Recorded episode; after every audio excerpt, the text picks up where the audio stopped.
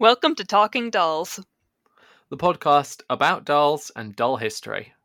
where we talk dolls. I'm your host, Joe, And I'm Emma Kate.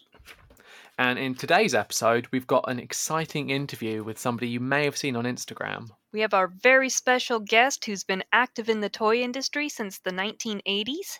And if you grew up in the 80s, there's a very good chance you played with something she created. Or even the 2000s. I know I played with things she created.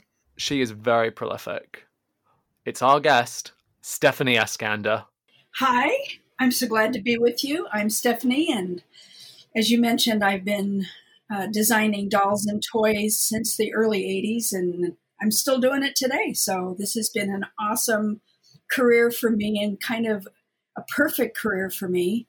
So, I'm just grateful that I've had an opportunity to get to know a lot of people in the toy industry through fan conventions and through social media that uh, other than job colleagues, I really didn't have that opportunity in the past. So this has been really fun for me in the last few years to get to know so many fans of toys that I worked on and a lot that I didn't.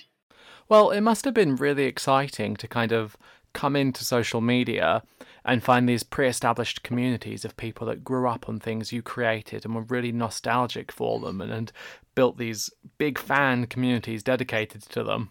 That's exactly right. Um, the fan communities for it actually started with Jem, and it was uh, two years ago, a little over two years ago, that I was invited to be a guest at my first um, fan convention, which was I think that's when we met.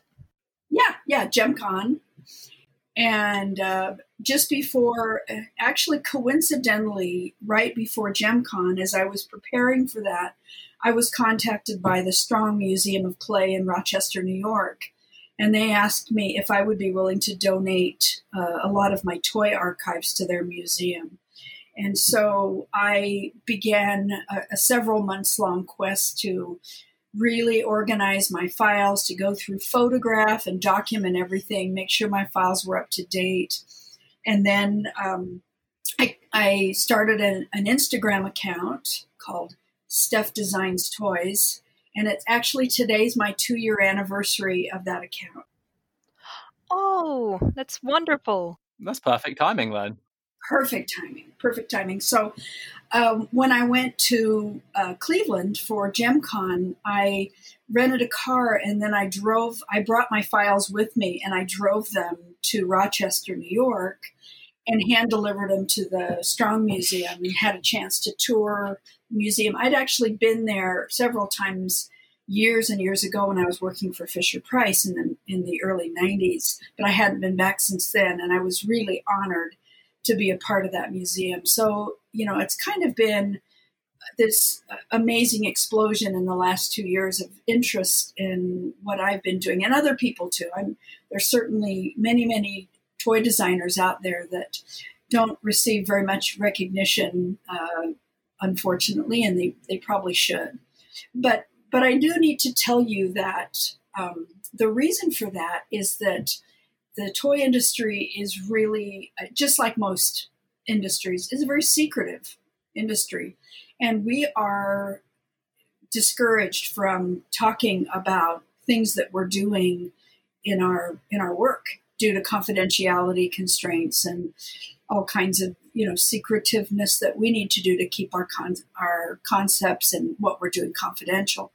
And so you know it's only been in the last couple of years that I've even you know, shared anything that I've done. I've got friends that I've known for decades that never knew what I did in my career because unless I did something that actually came out and hit the shelves, I couldn't talk about it. And even if it did come out and hit the shelves, it's not like I was walking around going, "Oh, look what I did." You know, I'm not that kind of a person. I'm a little bit more private about that kind of thing. So this has been kind of like an explosion of of access to what I've been doing, and it's it's been exciting, but it's also been a little unnerving because I'm still not 100% sure if I should be talking about any of this.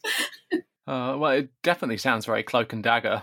oh, definitely, Yeah, that was something I was hoping to ask you about with how many different companies you've worked for, if it was ever a struggle to make sure your work with the different companies stayed confidential between jobs.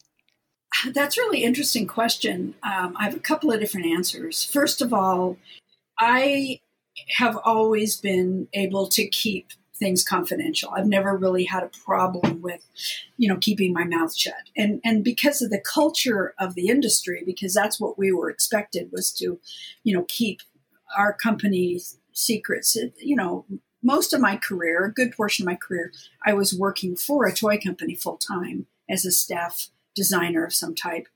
And so, you know, you just learn to do that. But I had an interesting experience when I very first got into the toy industry. I I uh, started my career at Mattel, and I was hired at the very end of 1984. Although I'd been freelancing uh, in the toy industry for a couple of years before that, and so uh, in 1985 there was a huge upheaval in the toy industry. I mean, Mattel had been the number one toy company for years and years, and Hasbro had recently made some acquisitions that had put them kind of at the top of the heap, either number one or number two. They bought Playskool and um, some other toy companies, and so they, through acquisitions, they began growing and they were creating some new and exciting properties.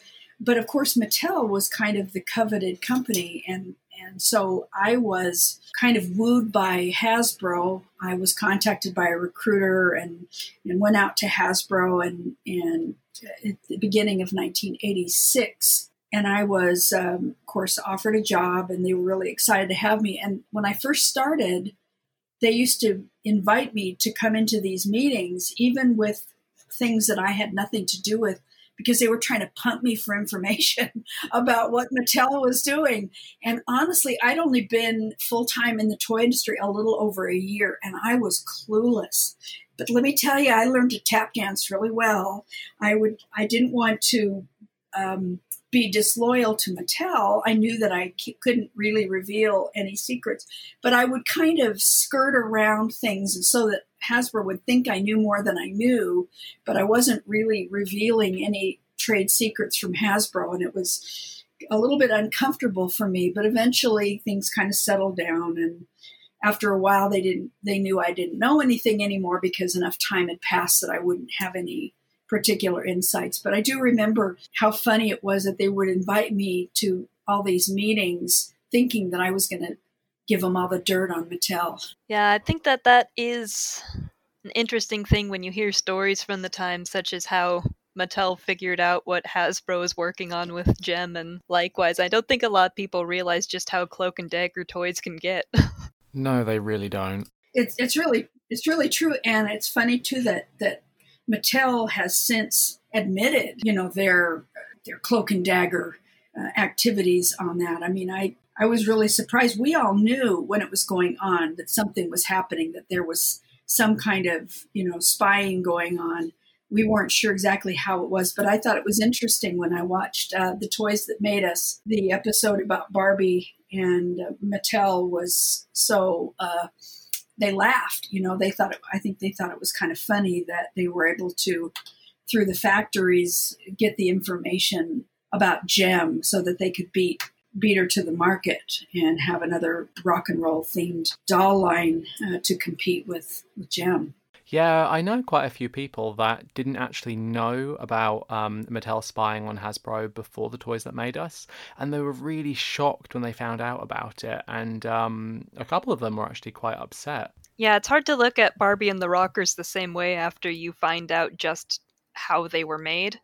Right, and and you know the and I know that you you guys are probably interested in some of the technical aspects of of toy making. Maybe some of your listeners are interested in that too. But one of the things that's really has a lot to do with how quickly you can put things together and put them in the marketplace is uh, fashions. And dolls themselves take longer to develop because you have to sculpt and you have to, you know, do the manufacturing process. But Mattel had an advantage. Barbie was already done. You know, all they had to do was design a whole new line of fashions, throw some accessories together, and put some packaging. But but Hasbro had to develop Jem from scratch.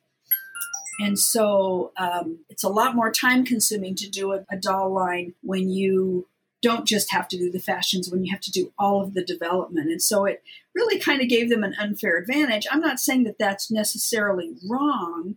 I mean, the, the name of the game, it's a fashion industry. There's no doubt about it. Toys is a fashion industry, even if you're not talking about fashion dolls, because it's just, it's entertainment. And so there's always going to be cloak and dagger with trying to get something to market first. But Hasbro did have a disadvantage uh, in that you know they had all that time they needed all that time to develop it.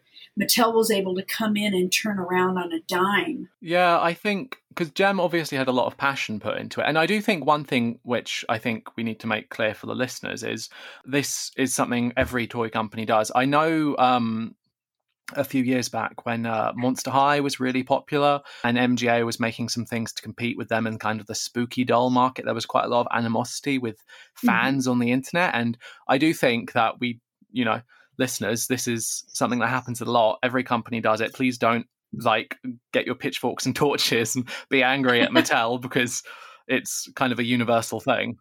Let's not cancel Mattel over 30 year old drama. No, exactly. Yeah, there there certainly is no end of drama. I mean, anybody who knows the uh, Bratz story and them telling him versus MGA, there's a lot of intrigue in the toy industry. Well, it definitely sounds like there is. And speaking of the industry, how did you get into it to start with? Well, it's a little bit interesting. I first of all, I have always wanted to be a children's artist. I mean, my my dream when I was a child was to be a children's book illustrator.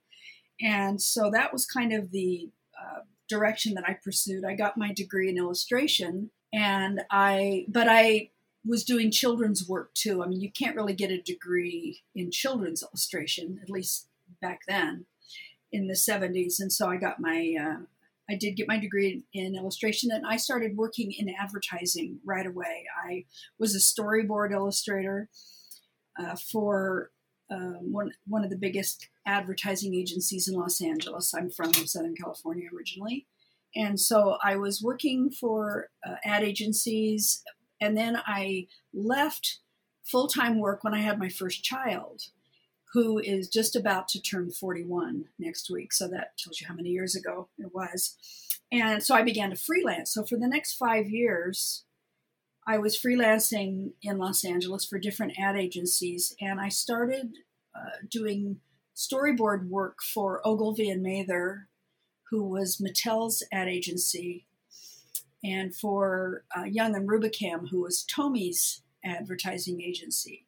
And so I was doing storyboards for Get Along Gang and for Barbie and See and Say and Masters of the Universe and Kimberly Dolls and so I was kind of, I had also been doing work for a small advertising agency in Los Angeles who had a, a small toy company called Small World Toys as their one of their major accounts. And this uh, agency ha- asked me if I'd be interested in designing some doll packaging, doll boxes for a line of dolls that this company did. And so I designed two series of doll boxes and that that was kind of a natural thing for me because I you know I considered myself an illustrator not a product designer and so I did these doll boxes and the company then contacted me directly and they asked me and this was in 1982 they asked me if I would be interested in designing a line of puzzles for the company for Small World Toys and so my next uh, big project was to design these puzzles. And so that was kind what happened was I ended up with kind of a portfolio of children's art. I also I'd been illustrating for a children's magazine for a number of years and and so I had you know puzzles, I had toy packaging, I had other children's art that I had been doing for a number of years. And I had a friend who told me that Mattel was having a job fair. And this was held in November of 1984. And so I carted my portfolio down to Mattel in Hawthorne and went to this job fair and showed it to a couple of the design directors and basically they hired me right on the spot. And so that was that was and I don't think that could happen today. At least I don't think so. I had no experience in, as far as product design.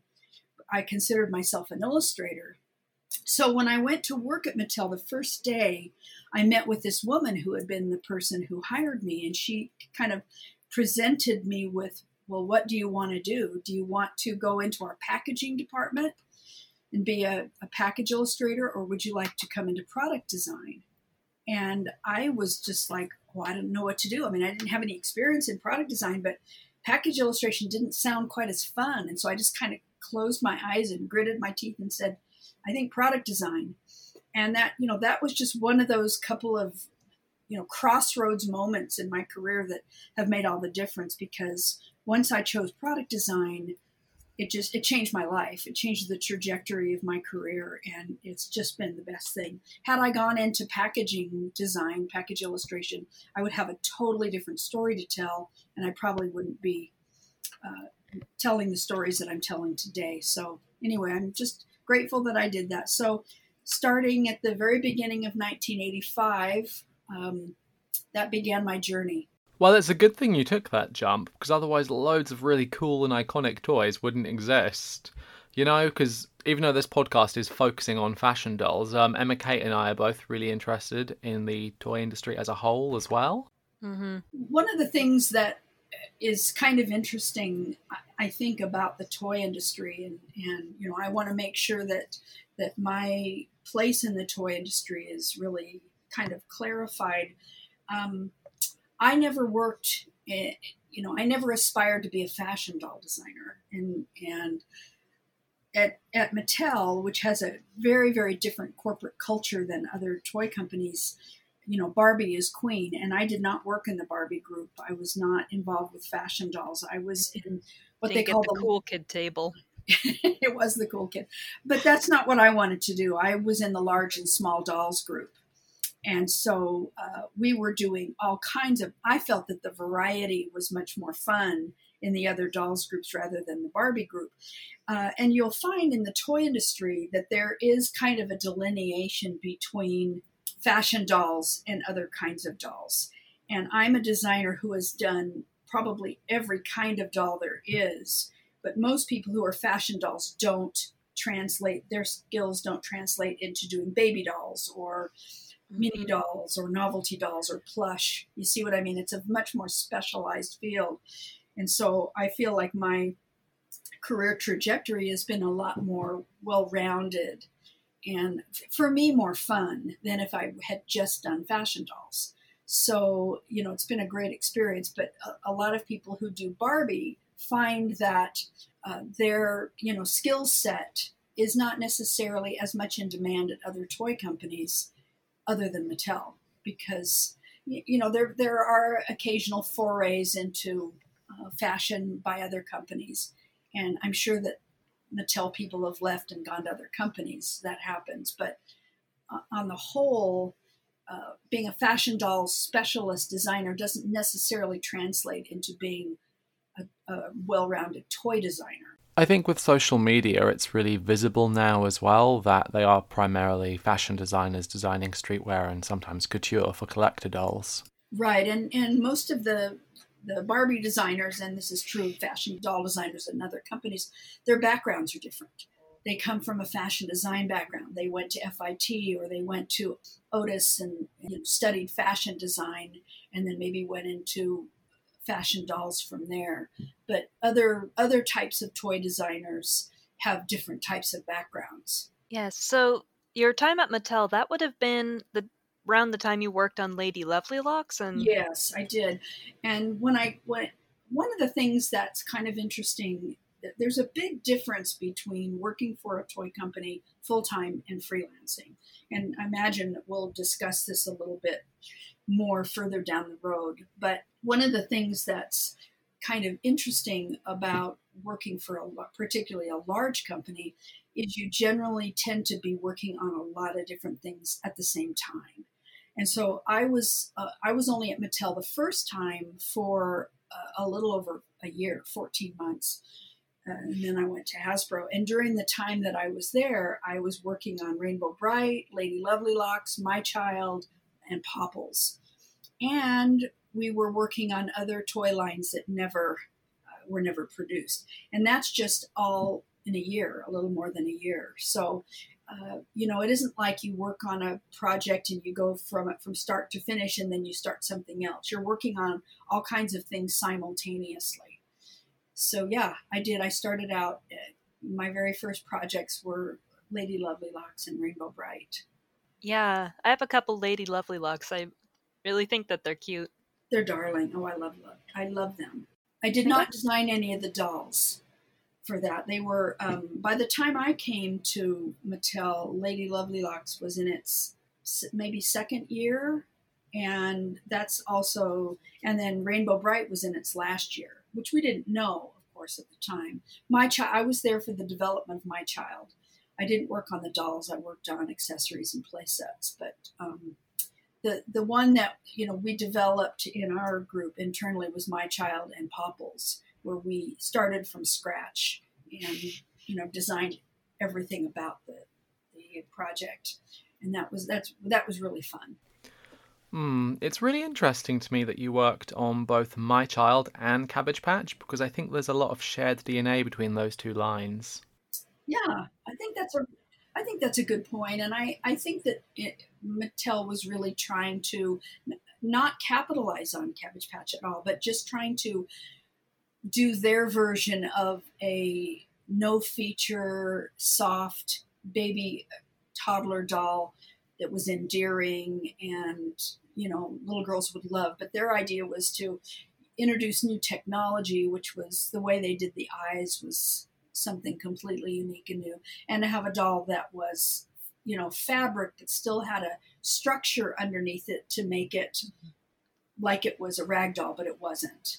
So I don't know much about my child. What exactly is my child?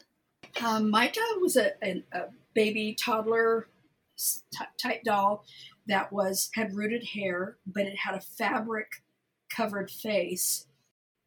Um, and the body it was jointed at the shoulders. You know, Cabbage Patch isn't jointed; it's just stitched in such a way that it's very floppy.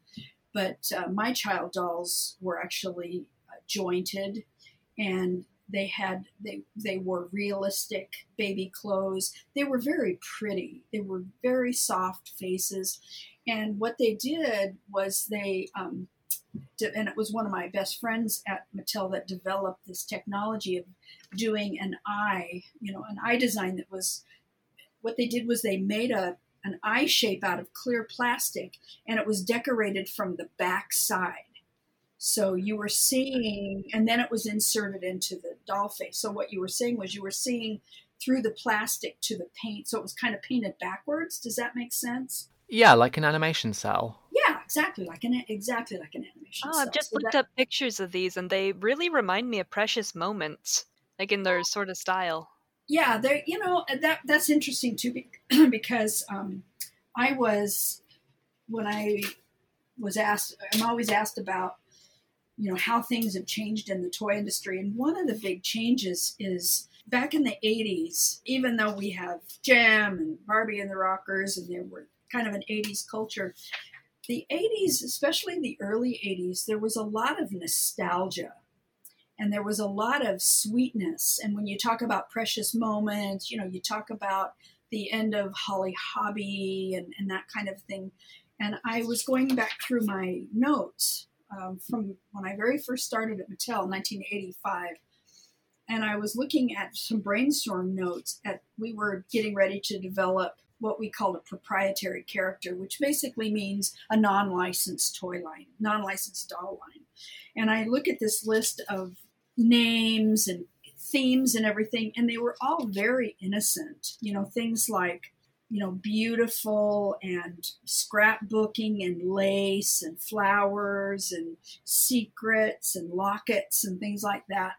And you know, you don't see that anymore. This is just was a the kind of the age, the end of the age of innocence with toys. And I think that um, my child really capitalized that the clothing looked like well i remember one of the things that we would do is we started subscribing to these high-end french fashion magazines for children and we were bringing you know we would do research and we would go through these magazines to find out what what the parisians were dressing their babies and their children in not you know not adult fashion but children's fashion and so the designers who worked on the fashions on my child were making things with beautiful little embroidery and with smocking and very traditional baby clothes, not you know, in it not cheap looking but classy. Yeah, I really love the nautical ones, the ones in the sailor suits. The red and blue are so cute. Yes, and that's the one that I had that my daughter, who at the time uh, I was working on my child, she was quite quite young. She was about three, and she begged me for years and years and years, and I finally gave it to her, and she still has it. She she took good care of it. Um, but that but I had the little red head with the sailor suit, and I love that. Yeah, they're such beautiful dolls. I really love that Mattel gave them that gorgeous brushable hair when the Cabbage Patch Kids have uh, the yarn, because Mattel was like, "Got to have that hair play." And and that's true. You don't see you don't see them with you know little hair or tiny tiny short haircuts they had you know they had hair that you could brush and they figured out a way to root i mean these dolls are tricot which is the you know the the what they call brush tricot which is that kind of velvety fabric they the faces there was an under structure for the face that was molded out of vinyl and then they stretched that fabric over the face and over the head and they were able to root those dolls they weren't wigs i mean most dolls that have soft, you know, hair, they have to sew it in like yarn, right? That's what Cabbage Patch did. They sew that in. But it, it's really hard to do that with saran or nylon or whatever material hair you're working. So they they rooted the doll's hair and they they really did a beautiful, beautiful high quality job on those dolls. I I wish I had been able been more involved in the doll development rather than the accessories, but um, well, even the accessories were a work of art yeah, they they really are. And I think that that's interesting what you're talking about with the end of the Age of Innocence in the early 80s because I've been a long time fan of Crissy dolls and I've always wondered why the last couple entries in the Crissy doll line were much more childlike than her predecessors. Hmm. But that makes a lot of sense. Yeah, I I think that um, times change. I mean, like I mentioned before, the, the toy industry is a fashion industry, and you've got to keep up with the trends. And it's really hard because, you know, every decade, every era has its own aesthetic and own priority for toys and it, it's you know follows a historic trajectory you can almost see how things move from one one place to another i do kind of miss that sweetness. And, and as I'm a parent myself, and during the time that I was designing, uh, you know, when I started at Mattel, I already had two children. My third child was born while I was at Mattel, and then later my last child was born when I uh, at, when I was at Tonka in the early 90s. And so, uh, unlike a lot of designers, I had small children at home, so I kind of was a was a parent. I wasn't one of those designers who was trying to push the envelope. I was trying to develop toys that were age appropriate for my kids and for their friends. And that's always been a hard thing to do. And I think, especially for young designers who are maybe fresh out of design school and, and aren't parents themselves, there is a lot of envelope pushing and stuff going on that I think parenthood kind of helps. You don't have to be a parent to be a good toy designer. I'm certainly not saying that. I'm just saying for me, it really helped I thought it helped me. Yeah, well, it's funny because I suppose the more things change, the more they stay the same. Have you heard of the uh, Nana Surprise Dolls by MGA? Yes. Because they have a really similar construction to the My Child dolls. They've got the uh, plastic body with the fabric on the outside and then brushable hair. Only on the Nana Surprise dolls, it's a wig instead of rooted. They also have a highly detailed printed eye instead of anything inset, but if anything, that's kind of reminiscent of the inset eye. But aesthetically, they couldn't be further from each other. Like you said, My Child are very innocent and childish, but Nana Surprise have really modern fashions, and they even have printed on lingerie. Under their clothes, under their clothes, but yes. Yeah, I um, I've heard. Oh, sorry about that. Sorry, my video came on for some reason. Well, that's all right. Well, we can Yeah. edit this out if you want. Um, if you don't want to like talk about No, anything I- that's current in the industry. Yeah, I mean, I, I, I have to keep up because I am I'm a designer, but it it uh, you know I can't keep up with everything as much as I would like to. I do, you know, I found that knowing whatever what other people in the toy industry were doing, especially when I was working full time for one company, was really really helpful because you know it's it's comp- it's competitive and you have to know what other people are doing. So um, yeah, that's good to know. Um, those um, those are MGA, correct? yeah. On MGA has done a lot of very backward-looking ideas. Like the high glam dolls are very reminiscent of Hasbro's Leggy. Yeah, I agree with you. I always think it seems like MGA designers really know their stuff and they're kind of building on successful concepts from the past, but giving it like a really modern and fresh, updated twist. Like, I love the backpack carry case they do for the Nana Surprise dolls because I just think that's such a great playset. And when was the last time you saw a carry case in modern fashion dolls? And that's probably Yeah, true. they- um, you know, I know people who work there currently, who have worked there.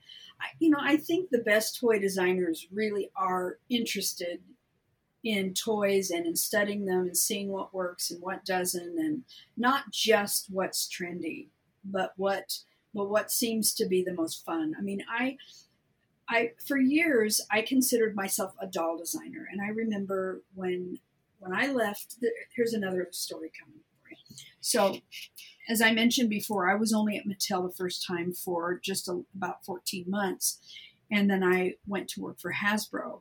And when I got to Hasbro, I had another one of those uh, epiphany moments where um, I had been recruited by a, the woman who was the head of the My Little Pony group. And so when I got there for my interview, you know, this is before I was hired, when I went for the interview, uh, I saw her first. And she had, she was actually a, a good friend of one of my Mattel designer friends. And she's the one that got me the interview and blah, blah, blah. Anyway, so, um, so she was the head of the My Little Pony group. And then I also interviewed with the woman who was the head of the Dolls group and so they they both they let me know pretty much right early on when I went in for my interview that they were seriously considering me. I mean, I didn't have to I didn't have to wait or you know they they pretty much wanted me. The fact that I was from Mattel was a big bonus. So I remember being asked, well, which group would you rather work for? The you know the My Little Pony group or the Dolls group? And again, I felt a certain little tug of loyalty to the woman who had originally been my contact who was the head of the My Little Pony group. But I really thought, no, I, I think I want to do dolls. I mean, when I was at Mattel in the large and small dolls group, I was doing um, play sets and accessories. I wasn't just doing dolls. And so, but I really liked dolls. I, I thought I drew fairly well. I, I um, was good with character development things. So I just, again, closed my eyes and kind of gritted my teeth and said, I want to do be in the dolls group. And so at at Hasbro, I was there for four years, and I was in the dolls group, and just that was for me. I mean, that's really where I really learned the doll business. Every you know everything about all the technical aspects of designing dolls and designing for sculpture and rooting and paint, doing face deco and you know doing the technical drawings that were necessary for doll development. I designed some a lot of accessories too, but it was mostly dolls. But later down the road, I'm jumping ahead in my career when I started freelancing back in the late 90s. Um, I had I was promoting myself as a doll designer, but I started getting a lot of freelance projects that were play sets and accessories, and and I, I was thinking, well, I, am not very good at this. You know, this is this is a lot harder for me to design play sets. They're a lot more technical. They're a lot they take an ability to think in three dimensions, and I really didn't feel that comfortable. But what happened was with time and with practice, I became a lot better at it. And so I just finally, you know, stopped calling myself a doll designer and started calling myself a toy designer. And I'm bringing that back to our discussion about MGA and different designers.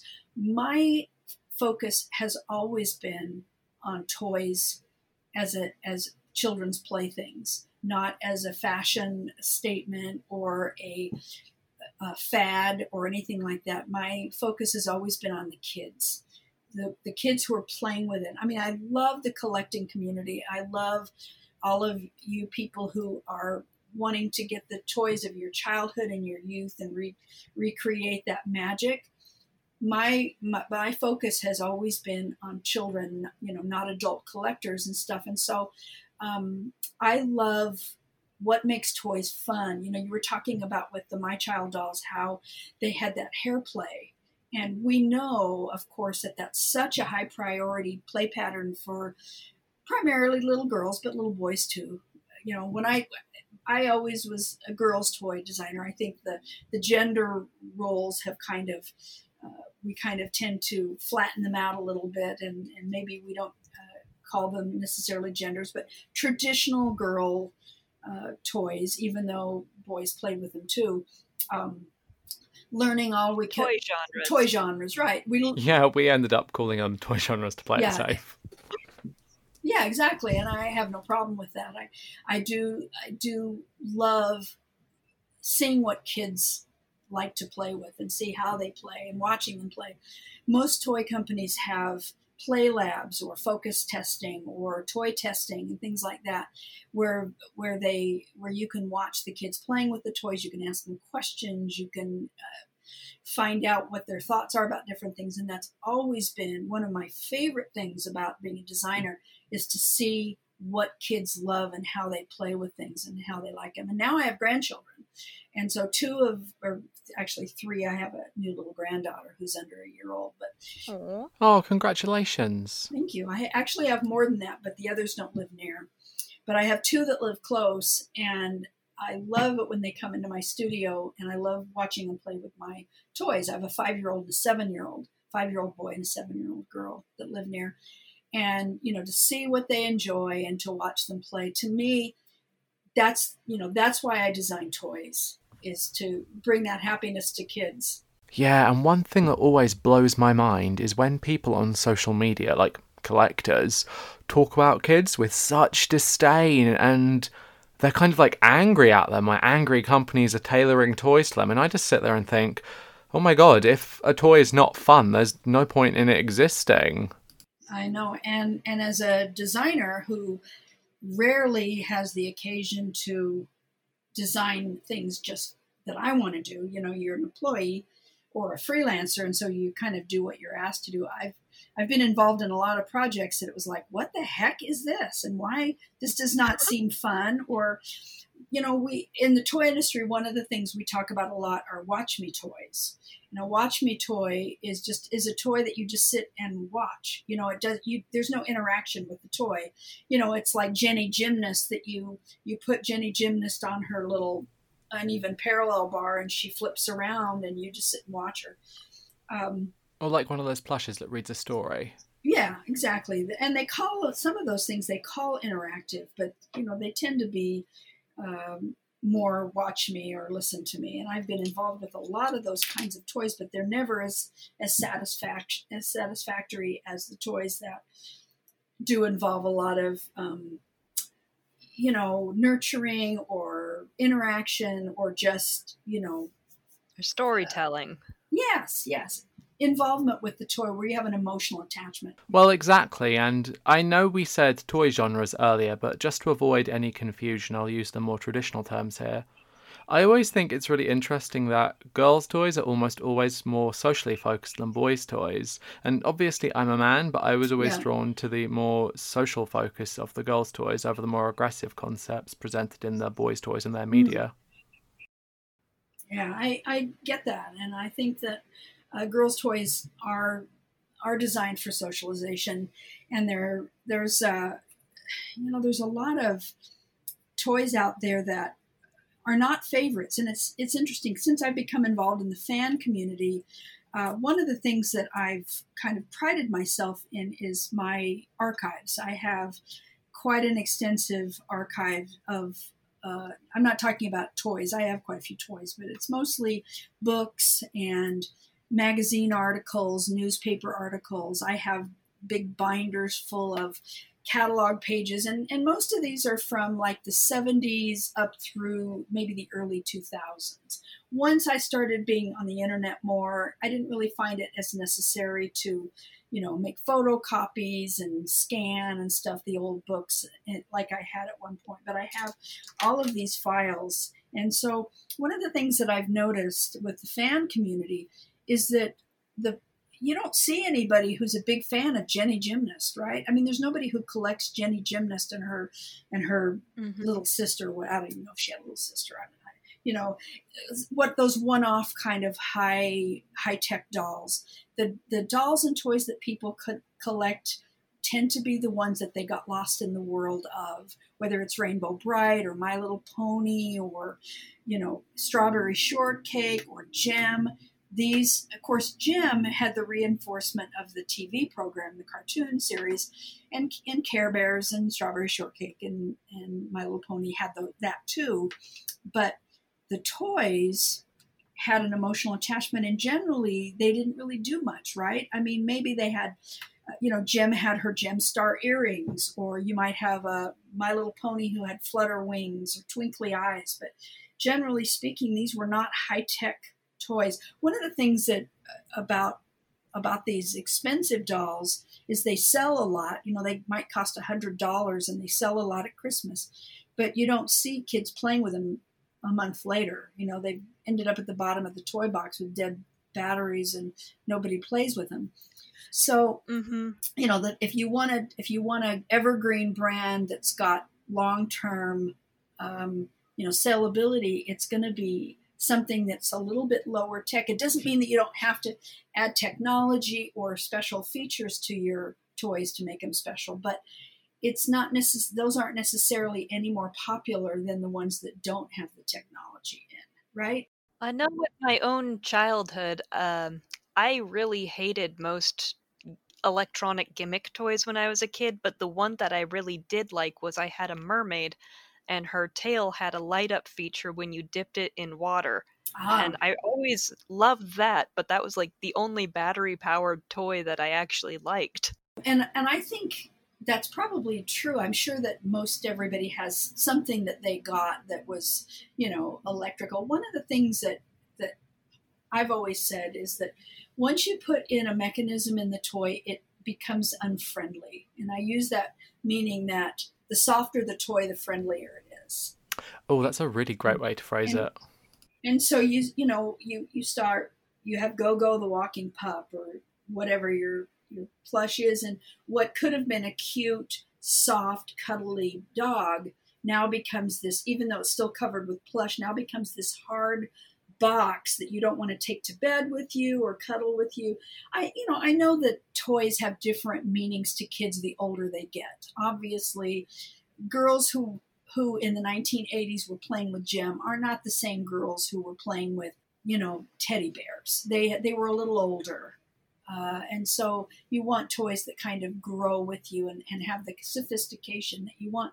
I think one of the problems with Barbie is when I'm from the first Barbie generation, I was a child when Barbie came out.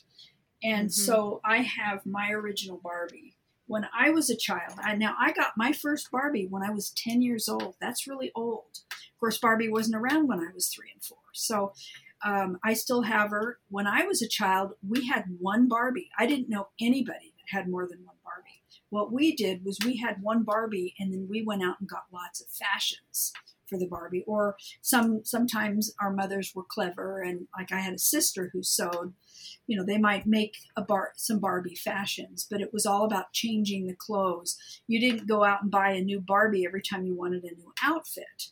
And so, you know, what happened with Barbie, as Barbie progressed and became so extremely popular, they just discovered it was just a lot easier to just sell more more dolls in fewer fashions. Fashions, you know, became the doll. You know, like if you had a peaches and cream Barbie, you didn't put another outfit on it. She she was peaches and cream Barbie, right? So uh, it, you know, it became more and more of accumulating lots and lots of dolls. And then when there was no place to go, then they started aging it down. My first Barbie, girls, you know, were starting to get into Barbie at two and three years old. Well, older girls didn't want to play with Barbie. If you were eight or nine years old, you didn't want to play with Barbie if your three year old sister was playing with Barbie. It wasn't cool. And so, you know, that led to the development of, of other types of fashion dolls. And so that I think I think Mattel kind of wised up and at some point they decided to use the younger segments for their more fantasy segments, their Disney princesses and then uh, other types. They have generic princesses, and then they, in the early 2000s, they started making Barbie movies. Uh, the you know the different um, mm-hmm. Dreamtopia and you know the different movies that were oh like uh, Princess and the Pauper made. Uh, the Magic of Pegasus, they and they would have these movies, right? The uh, I can't even remember the names of them all. I did. Oh yeah, because you did the Cloud Castle playset for Magic of Pegasus, didn't you? Yes. When you worked on Mini Kingdom as well. Right, I did. And so these dolls, you know, they had to figure out well what were they were going to do because older girls were not. I mean, older girls were not playing with toys anymore at all right? So then they had to expand their base and maybe keep. They had their you know, fashionista dolls and some of the other dolls that were a little bit more fashion driven for the older kids. And the younger kids got all the princesses, and then they made the movies. And, you know, like you said, I did work on a lot of the play sets for some of these Barbie movies. Never worked on the dolls, but worked on um, lots of castles and lots of fantasy things for Barbie. Well, that's really interesting to me because a lot of the stuff you've brought up is stuff we always end up talking about anyway. Um, but sort of like a microcosm of what you've been saying. Um, I always find it really strange how early on Mattel really focused on the Barbie movie dolls that tied into the CGI movies being really high quality, having really luxurious fashions, and having really traditional Barbie fashion play. And then as they progressed, uh, they started to get more and more extreme gimmicks, like the Diamond Castle dolls, who had non removable fashions, and their skirts would like flip up and revolve around to change colours, and you know, they couldn't be undressed at all or use like a traditional Barbie doll. Oh, and the the spy the spy movie they did where the doll's entire outfit was molded onto the body and they had action features and they're hardly even dolls.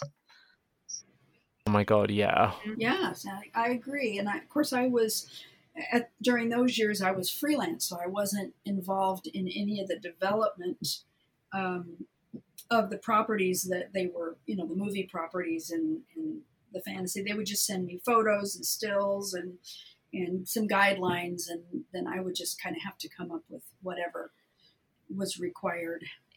Yeah, well, and that that's something that really kills me with the Barbie movie princess dolls is you go back to an early movie like Princess and the Pauper and the dolls have metal jewelry, like they are a high quality product. And then yeah, they got more and more plastic, more gimmick, more built-in features that make it unusable as a storytelling doll. I'm and I'm really not sure what their strategy is on that. You know, I again I have very limited contact with the, the ins and outs of what Mattel's design team is doing. I mean, I did go back to Mattel the second time in the mid '90s um, when I worked on Cabbage Patch, and I was in the large and small dolls group there. I worked in Little Miss and Polly Pocket and Cabbage Patch, and uh, we did the relaunch of Chatty Cathy. But again, I was not uh, hooked in with the, the Barbie group at all, other than you know knowing some of the designers and and you know seeing what they were doing. So when I left Mattel in late 1997 and started freelancing, uh, I was you know, for the next 10 years or so, I did quite a bit of work for Barbie accessories.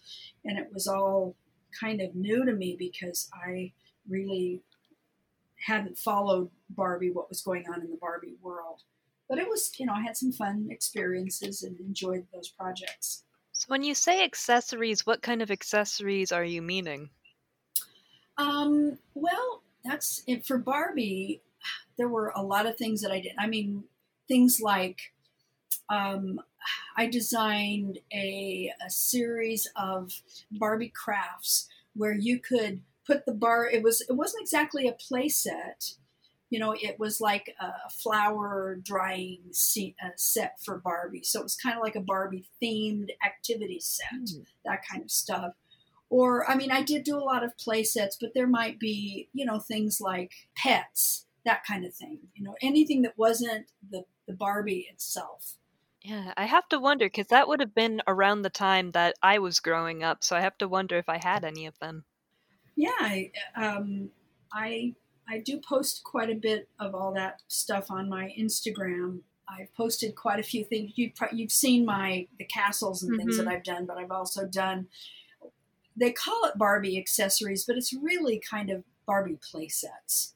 And some things are small, you know, small accessories, but for the most part, they're play sets. So, uh, you know, if you're doing a um, and I didn't do this, but I'm just giving you an example. If you were doing, if there was a veterinarian Barbie, the person who designed all the little pets and all the little activities and things that come with the Barbie, that would be Barbie accessories. Mm, that's interesting. So, yeah, and a lot of the stuff I did never came out, and and that's that's probably one of the biggest, I think, mix, misconceptions that people have that I learned really quickly when I started sharing my my toys was I realized that a huge percentage of things that I designed never were actually released. They were, you know, they we call them being killed. You know, they were killed off for one reason or another. It could have been um, budget concerns. It could have been they just ch- decided to change direction.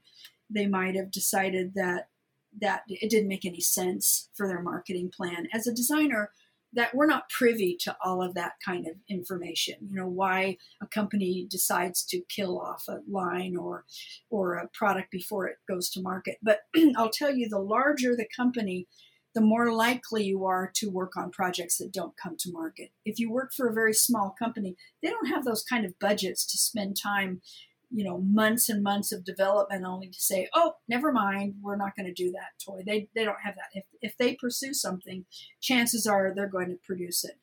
Uh, so but most of my uh, toy company experiences were with larger companies and so i have huge huge you know files full of drawings and things that never saw the light of day. And there's various reasons. So anyway what i was saying about misconceptions is i think people were really surprised when I would start sharing drawings of things that had never come to market. And again, I have to be careful about that too because of legal concerns. I don't ever share anything that didn't come to market that was that was recent. So you you don't see me sharing a lot of really current. I'm, I'm still designing toys today, but I don't share the things I'm working on online because either they haven't come out or if they were dropped, it was recent enough that I can't be 100% sure that they might not change their minds down the road. So um, I have to keep those things confidential. But people were really surprised. And I get a lot of comments like, oh, you must be so disappointed. Oh, that was so cute. Oh, why wouldn't they do that? And, you know, as a toy designer, you have to be super flexible and you have to be, you can't get too attached to your designs. You have to move on. If something doesn't move forward, you just go on to the next project. You know, you don't weep about it.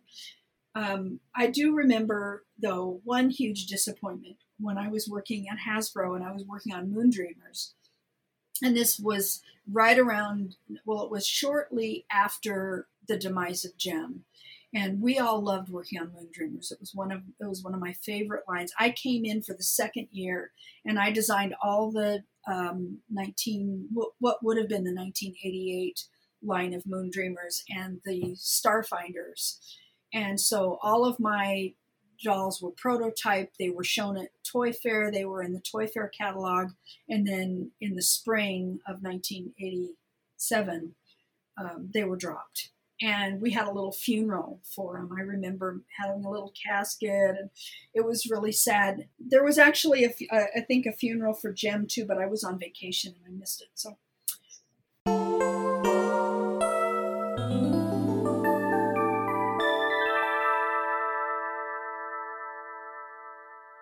So we left off talking about uh, around the time that Jem and Moondreamers ended.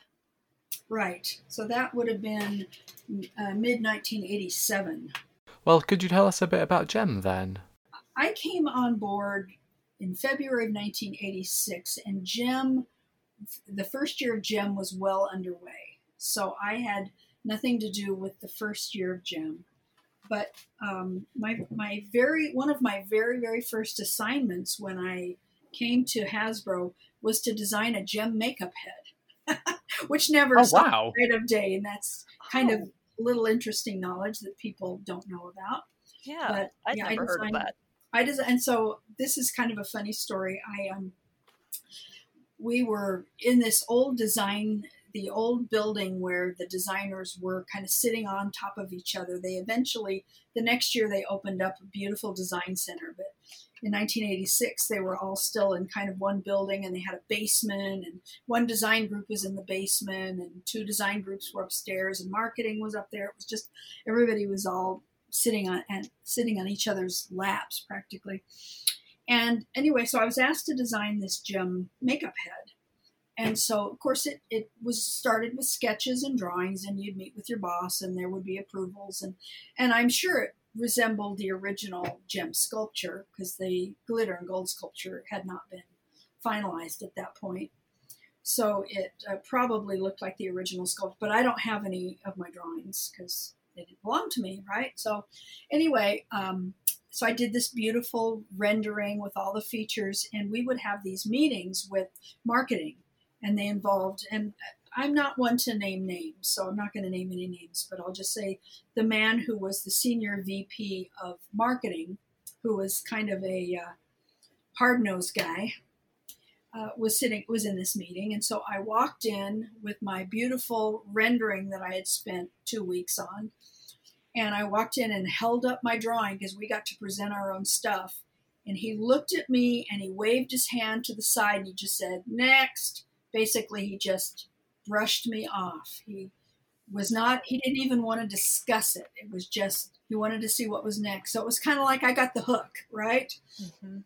So that was my, that was my first experience. I have a Jem. question about that. So I've heard some stories about the presentation meetings, and I heard uh, some things about the artist Judith Nelson doing renderings for those.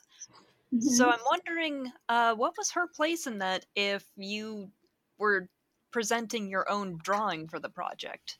Well, I think it depended on what your level of skill was. Because I could draw, I always presented my own drawings. I never presented anybody else's. So, you know, if you have a freelancer like Judith or um, let's see, there were there were a number of people that did, you know, were artists that did work.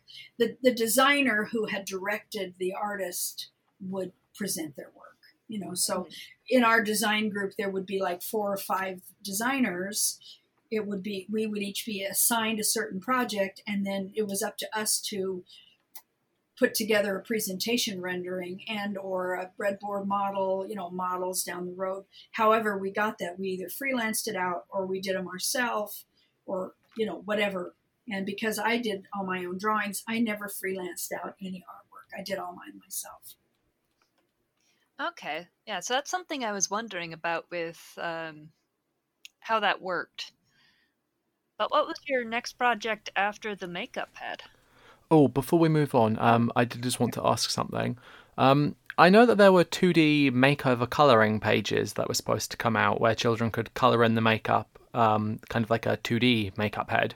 And I was wondering, was that anything to do with the makeup head you were working on?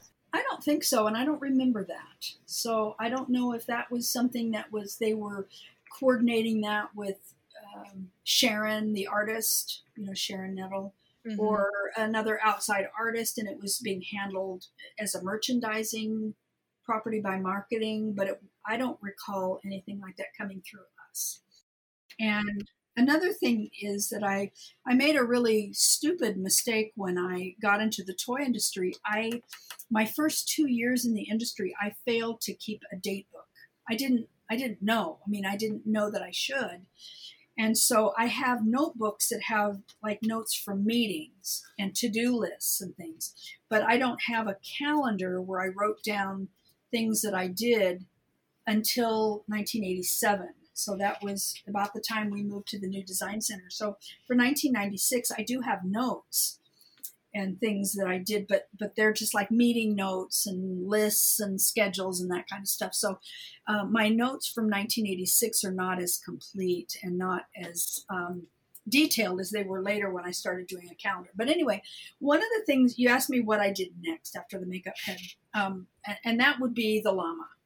So I'll talk to you about the llama, but I'll but oh, I, I love also, the llama. I'll also the infamous mention llama. the infamous llama. I'll also mention that um, we, as I said before, we were working on multiple projects at the same time. Mm-hmm. You know, this was never, it was never anything like uh, you come in and you work on Jem and then that you do that for a few months and then you work on something else. We're working on things simultaneously. So actually, besides the makeup head, the next thing that I got involved with was that was a you may have heard of the Real Baby doll line and don't get me started on that story but it was it was a doll artist named judith turner who hasbro hired to create an artist doll it was to look like porcelain because that was kind of a big deal mm-hmm. anyway they, i didn't have anything to do with the designing of the doll but my assignment was to design a toddler doll so i spent the next few months des- working on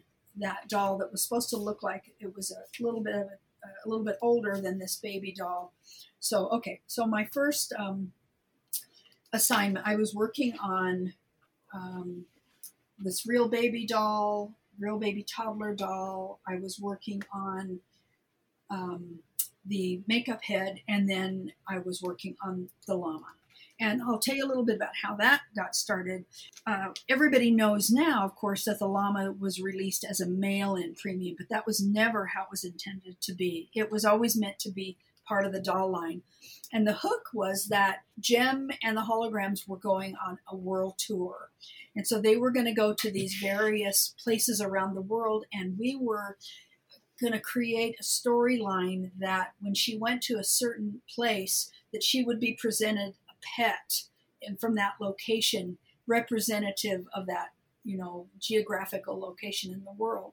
So and so the, the world tour? That was the world tour. Yeah. I mean but but we again you, you also have to understand that the cartoon series and the dolls were created completely independently from each other. And yeah.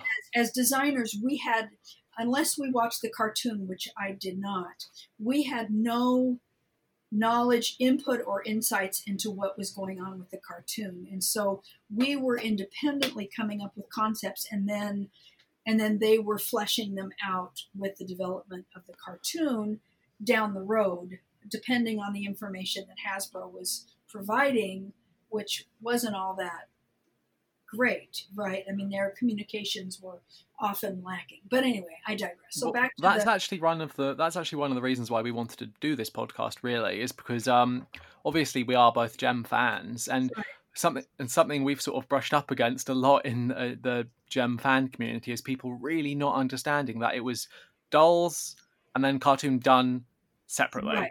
And the, the purpose of the cartoons was to sell the dolls. Whereas if you look at other properties, like you look at Care Bears, for example, the dolls were used to support the licensed property. So if you, you know, Care Bears came out, uh, they were a property of American Greetings, those characters from Cleveland, which did Strawberry Shortcake and a lot of other properties. And so these were developed as greeting cards and licensed and licensed characters, and then the toys came down later to support them. Well, Jem was done opposite. The cartoon was done to support the toys. So Jem came first. And so the cartoon was like a, a, commercial, but it took on a life of its own. And, and Hasbro benefited from that because the cartoon was so beautifully done and so detailed and had such wonderful stories. It really wasn't an advertisement for the dolls ultimately right? It it had it's they stood on their own. But mm-hmm. that's how it was originally set up, and so we didn't work back and forth. We weren't, um, you know, we weren't coordinating. At least as designers, we weren't. That's not to say that our management team might have been meeting with uh, the the development company. What is that? Was it um, Sunbow? Sunbow, yeah, with Sunbow. They probably, I'm sure they were, but as designers, we weren't privy to that you know any exchange that they might have been having with the mm-hmm. anima- animators and the development team. I know, and likewise, the animators had no idea what was going on with the toy line either. I know Christy Marx was very surprised to find out that they had made dolls of the Starlight Girls, which were created for the cartoon and not the toy line. Yeah, I, I and I I feel for Christy because I know she was always clamoring for information, right? I mean, she was begging Hasbro to tell her what was going on, and for whatever reason, and again, I wasn't privy to any of that, Hasbro was always reticent to share all the development with them. Maybe maybe there was a desire to kind of keep them a, a certain amount of mystery or mystique that things weren't exactly the same. I really, I, I really have no clue. But Maybe I know they were that, terrified of Mattel finding out through anybody on the animation team. Well, that I hadn't thought about that, but that's certainly that certainly makes sense. So anyway, we're we're going back to the world tour, and so we, I had, I was in charge of the pet, and so it was it was up to me to decide what the pet was going to be, and like all good designers, I called in my team, you know, my, the other designers in my group. We had a brainstorm because that's kind of what you do. And I remember having a brainstorm and we talked about what part, what places in the world could you go to have an interesting animal that would be iconic. And so we came up with a list of about four animals, and I remember a koala was one. Um, I I think that we had talked about a. Um, uh, let me think. There was some sort of big cat, and I'm trying to remember. Uh, it has to be something Barbie doesn't have currently, too. That's that's another good point. We didn't want something that Barbie had, and so we we looked at, and I came up with the idea of doing the llama that she would go to South America, and so I I'm I know I did some sketches. I remember doing a, doing a drawing of a pink llama, and again I it seemed like there was a big cat, but I and I'm trying to remember where it would have been. Maybe India, maybe there was a tiger or something like that that she would go to India. But you know, you kind of have to look at the fantasy, and you have you have Jem who's got pink and blonde hair, and the, the line was starting to get a little bit more colorful. And so um, I created the llama basically out of nothing, and I was quite um, captivated by the Hasbro line called Snuggle Bums, which are a line of these little plush critters that are made out of vinyl, and then they have plush that's glued on top. And I remember seeing how they were made, and how they were made was they were rot- rotationally molded, which is how doll heads are done. It's a, a type of rodent. Soft vinyl is usually it's put into a mold and it's rotated, and you can root it because it's hollow, right? And it's mm-hmm. soft and but what the but what the Snugglebums toys had was they had a ridge that was molded in, and so that they could glue the the vi- the plush into the figure, and you wouldn't see the edge of the plush because it was recessed down inside. Do you see what I'm saying? Mm, mm-hmm. Yeah, like a troll doll kind of. Yeah, yeah you could just looked up the pictures of them. You couldn't see the edge of the plush, so you couldn't pull it up. And so, you know, I came up with the idea to make it have long pink fur and you know and i designed it and i i do still have my original presentation rendering from 1986 is that the yellow one no the yellow one was actually just um, was a sample that was sent to us from china to approve the length and the construction it wasn't for color mm. so they would they would send us a box you know back in those days there was no email and so mm-hmm. we would we would, you know, actually send letters and faxes and things back and forth to the factory in China, and it was things were a lot slower. And so um, we would we a certain kind of uh, plush, certain quality of plush, and a certain length. And then what they would do is they, you know, they had made the mold of the character, and they sent us back what we call counter samples. Um, which are for us to look at and, and you approve counter samples for a variety of things it might be for what we call construction or it might be for color or it might be for you know the final approval mm-hmm. and this was only for construction so it was they sent us those to make sure that the vinyl set down into the you know the body of the llama in the, in the proper way that the length was right but it wasn't the right color. They just used what they had on hand. So they had yellow plush for something. So they sent us those samples and I got, we got a box of those. I snagged two of them, which I kept. And then at JemCon, um, I actually sold one to a, guy who was there at JemCon, but I still have my other yellow one. But the pink was always how it was designed. But I, you know, I have my original rendering of that llama and it, and I did, of course, the technical drawings for the sculptor and and uh, it came out exactly how I envisioned it. The only thing was they ended up cost reducing out a lot of the accessories. It was going to come with a little bowler hat. It's going to come with a little hat box that snapped around the waist with a like a little um, waistband kind of thing, and it was going to come with a little feeding dish. You know, it was going to have more Oh, accessories. It ended up with the blanket and the brush, which was shaped like a llama, and, and I was happy with it.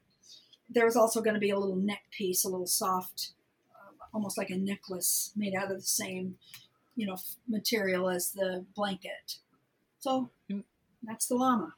Well, that I mean, it's Jem. It's got to be pink. Uh, it's uh, most But it- iconic part. But the, but the sad thing, of course, was how they ended up, why they ended up doing it as a mail-in promotion, because that way it was never the intention that it was going to be that way, and it was. I, I believe they, they were going to eventually come up with other animals other than this one when the holograms went on their world tour. And so um, I was really excited to have it because it was the first project that I did at Hasbro that came to market. And so I was excited to go to the toy store and see it there in the toy store.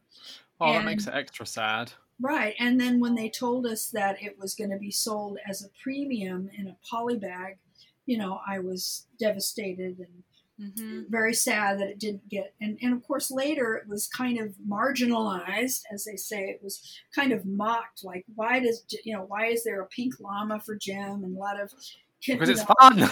it, but now it's taken on kind of a life of its own and now it's cool but there was a time It's iconic. yeah there was a time when it was like sn- sneered at oh that stupid Mhm. llama for Jem why did they do Oh. that Well, now it's very coveted. I know that if I could afford one, I would have one. Like my friend got me a pink alpaca stuffed animal, which it's now named Rama. Oh, when I was having a bad day because she knows how much I love the pink llama. Did you know that originally the llama was called Dolly? Dolly Llama? Um, D O L L I? I've Well, I heard did that know name that- before. Yeah. Because I had talked to you about that at JemCon. Right. And, and my re- my rendering has Mhm. the name on it and it says Dolly Lama. Yes. Now I'm Jem looking through the pictures Yes. on my phone because I could have sworn before I've seen pictures like fashion designs of a South American outfit for Jem. that Yes, it was to like a with that. Carle Hoff's design, right? Yeah, I yeah, I Carly I did I have seen that. And and I and at this point let me tell you something a little something about how Hasbro is organized was organized. I have no idea if they're still organized this way. This is how it was in the mid '80s when I was when I arrived. Uh, the dolls group, um, we designed what we called the doll in the box. So that meant that everything that came with the doll in the box was designed by our group, and any fashions that came that supported the doll were done by another group, and that they called that the soft goods group, and Carly was in that group. So, and in fact, that group didn't even report to the same senior director as our group did. We had we had a senior director, and under her was the dolls group and the My Little Pony group, and then another group that was the playset group and they also did things like Get in Shape Girl and uh, Faz and you know accessories and things like that. And so at the time I was there, there were just three groups in the girls group, and then there was a soft goods group, and they had their own senior director. And the first year when I was at Hasbro, when we were, I told you we were all crammed in that building.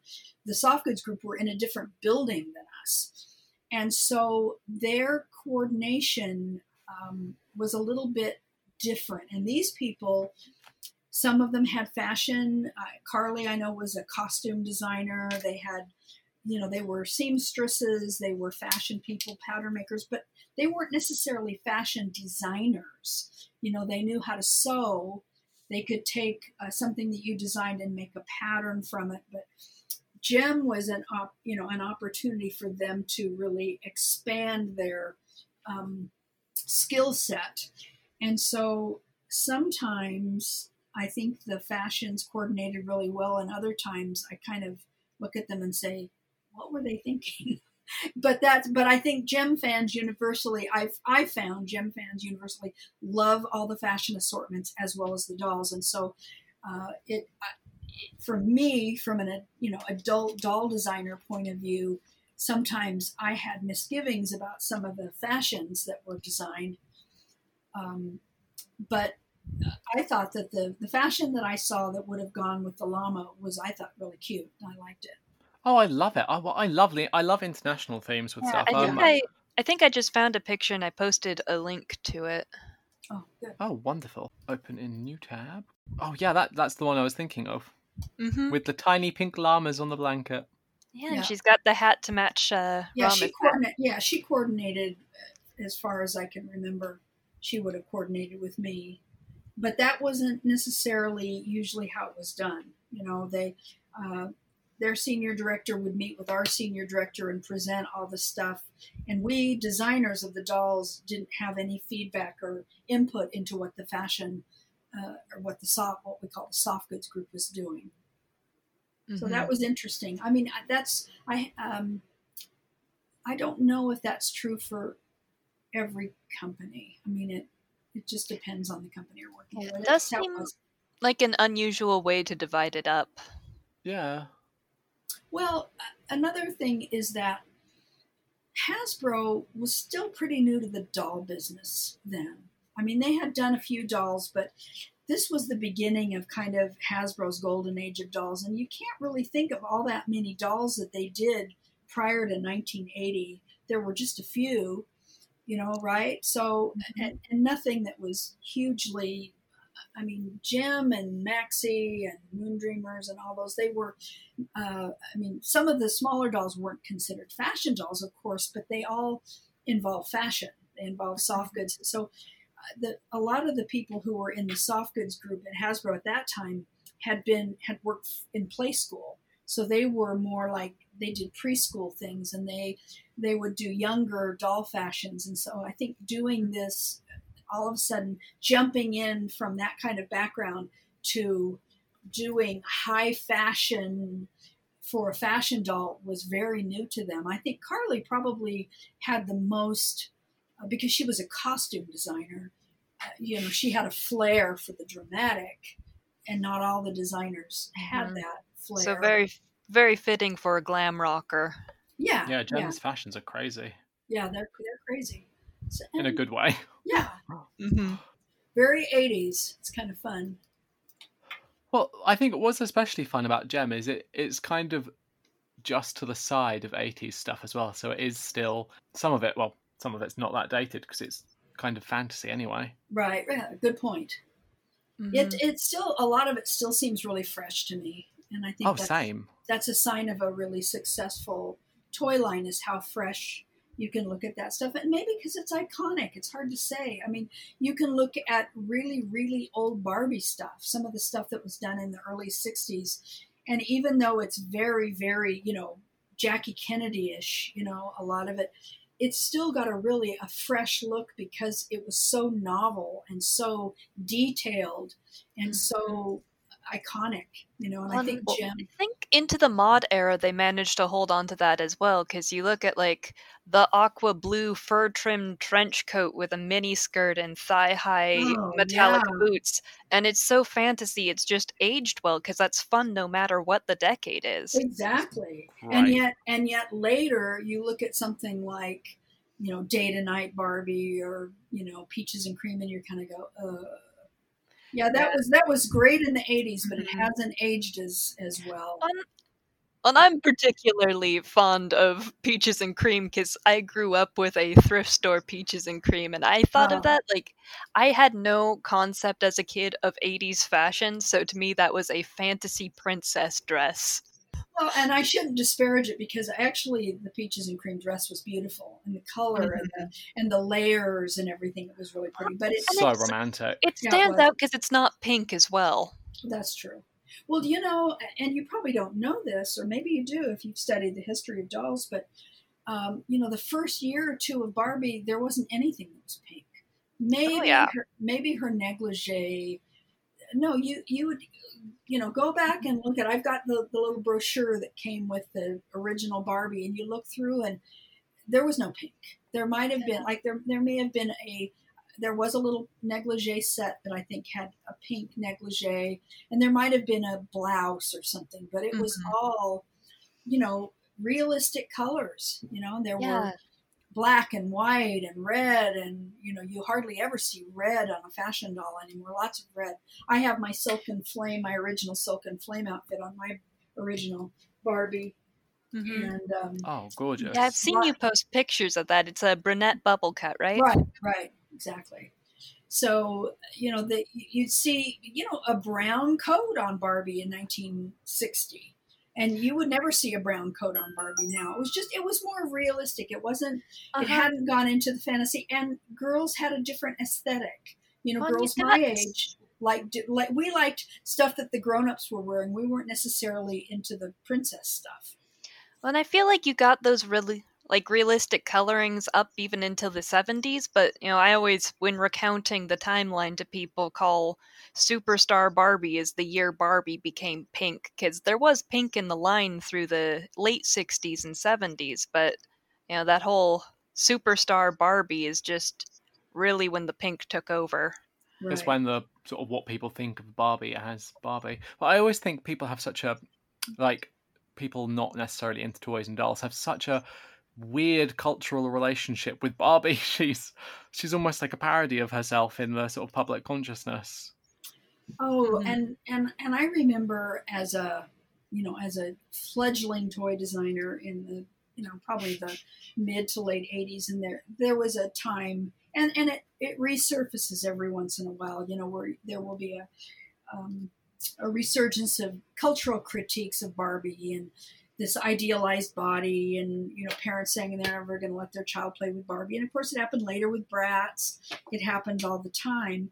But ultimately little girls have never and boys have never ceased their fascination with barbie and her proportions and her whatever she is that just that imagination that you have with her. It's just it's just magical. And you know we can be critical of individual Barbies or where's Barbie gone, but you know, you can't deny that she has been popular because children love to play with her. Mm-hmm. Oh, exactly. I mean, there's nothing else really like a Barbie. The thing is, there's nothing else that's a tiny grown up person and i think that's what a lot of people seem to miss when they critique barbie is they they don't think of her as a mini adult they're like oh well she's not wearing appropriate things for a child and it's like well Barbie's not a child. Barbie is well, a 35 year old fashion model, and the children like that. Well, that was always a. Sorry, when I was a kid, I really had a hatred of child dolls. Like, I was one of those kids that did not want a baby doll, not to mm. disparage baby dolls, but to me, I was like, I'm already a kid. Where's the fantasy in yeah, playing yeah. with a kid?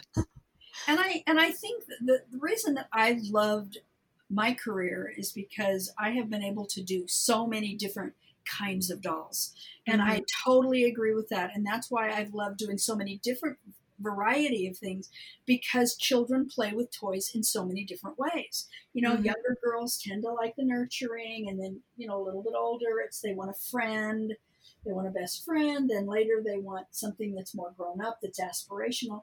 But when you were talking about, you know, Barbie being so iconic, funny little thing happened to me. I have a granddaughter who's seven, and she's, um, you know, she likes LOL Surprise and all the, you know, typical stuff that little seven year olds like, and she loves all the princess stuff. And I've got a little display in my studio, and I have um, two or three Maxie dolls up on my shelf. And so mm-hmm. I've I've got toys that the kids can play with. A lot of my later designs, my dollhouse, my Toys R Us dollhouse and, and different things that I let them play with that. But my older dolls, you know, because they're from they're 35 years old. You know, I don't let them play with them. So she kept saying, "What is that Barbie up there?" And I said, "Honey, that's a Maxie doll." And she said, "Well, but she's a Barbie." You know, I mean, we had this big argument back and forth, and I said, "No, she's not Barbie. She's a Max. And you know, it's just Barbie is so part of the culture that any doll that looks like that doll is a Barbie, and a child doesn't have any comprehension of who made it. Is it Hasbro? Is it MGA? Is it Mattel? It's mm-hmm. a it's a fashion doll, and it's a Barbie, and it's just it's like Scotch tape or Kleenex or or, or Hoover, Jello. You know, it's it's just or Hoover, right? It's just it's whatever it's the brand name that becomes iconic for uh, for the product, and so you can't really mess with uh, Barbie too much. No. But I know. Mm-hmm. I know Hasbro really tried. I, I know you guys have been kind of curious about the development of Maxie and how Maxie came to be and how Maxie is related to Jem or if there's any relationship. Um, do you have any particular questions you want to ask me about that, or you want me to just kind of tell you my my version of how this all well, happened? I think we'd be interested in hearing your version because um, I, I mean, we know a little bit about the development of Maxie. Mm. Like from my understanding of it, Maxie was sort of conceived as the Ever After High to Jem's Monster High, maybe for people that weren't exactly satisfied with Jem being so outrageous and glam rock, or they wanted something a bit more like down to earth, um, girl next well, door. Jem's heavy makeup. Right. Uh, and, and, I suppose there's some truth to it. Um, a lot of people think that um, Hasbro released um, Maxie when Jem was canceled, and it was because of that that they did that. But that's not true. Uh, I think what what actually happened was uh, Hasbro became so successful in the mid '80s with girls' products and dolls, and it wasn't just um, wasn't just Jem, but it was all of the other girl girls' properties. It was My Beautiful Doll, and it was um, Dolly Surprise and Sweetie Pops and and uh, there were uh, there was a line of little baby cute little baby dolls that we were doing called um, Lullaby Baby and and we were doing we be, we were becoming a premium doll company. And we were and I believe my feeling is what happened was Hasbro and this is totally just my thinking. I, I have no um, firsthand knowledge because I was again I was a designer. I wasn't a decision maker. Was that Hasbro was looking for ways to expand their doll line to be more to be broader right and so Jem had some issues uh, primarily I think one of the biggest concerns that they had was Jem's size because she was taller than Barbie what we thought you know what the design team thought was this is going to set us apart from Barbie nobody's ever going to confuse Jem with Barbie. But it ended up because Barbie is so iconic and, and the 11 and a half inch fashion doll is so iconic that if the clothes weren't able to be transferred from one doll to another, it became a liability. And of course, there were a lot of complaints from parents that they, you know, they couldn't, their their Jem dolls couldn't wear the Barbie fashions, and the kids were getting frustrated. They so, probably didn't fit in houses either. They did. they didn't fit in houses. Good point. So my my thinking, what happened from what I understand, is that Hasbro was looking to expand their doll property, and so they acquired from Pedigree, you know, the British doll company that did Sindy. They uh, they acquired the Pedigree rights to the Sindy doll. They didn't buy Pedigree, but they they acquired the rights to do Sindy. And so my first uh, I went back through my old my old uh, planners, and I have my first mention of, of Sindy dolls, which became Maxie, was in May of 1987. That was the first mention, and I was still working on Jem then. I was working on uh, Hollywood Jem, the accessories for Hollywood Jem during those months, and it was and Jem was still around for two or three more months before it was finally dropped. So Maxie did not replace Jem. Maxie was developed simultaneously as it was going to be Sindy. And I, I think what happened was at some point there was um, some sort of conflict with actually using the Sindy with the, with what we were developing as a new look was so different than the British Sindy doll, and it was so much more Barbie. Uh, I believe there was even a lawsuit that was made by um, Mattel that that Maxie was looking too much like Barbie, and that, that probably happened a little bit later down the line. But um, we developed we developed this fashion doll, and it became Sindy. And so, uh, at some point within the first, because I, I went through my planner, and starting in May when I first mentioned Sindy, uh, it up until August was the first time I mentioned the word Maxie. So, sometime between May and August, she went from being Sindy to being Maxie. And so then at that point, she was no longer part of that Sindy acquisition. She became our own doll to do whatever we wanted to. And then um, one of my colleagues went, and I believe that was probably the next year, she went to, to England to work for, because Maxie, I mean, Sindy ended up going, I guess, going back to England. And she went there and helped develop the British um, Sindy doll to look more Barbie-ish and more like Maxie. Does that make sense? Mm-hmm. Yeah, I mean that's that's crazy. That's like the first big scoop for our podcast. that yeah. Uh...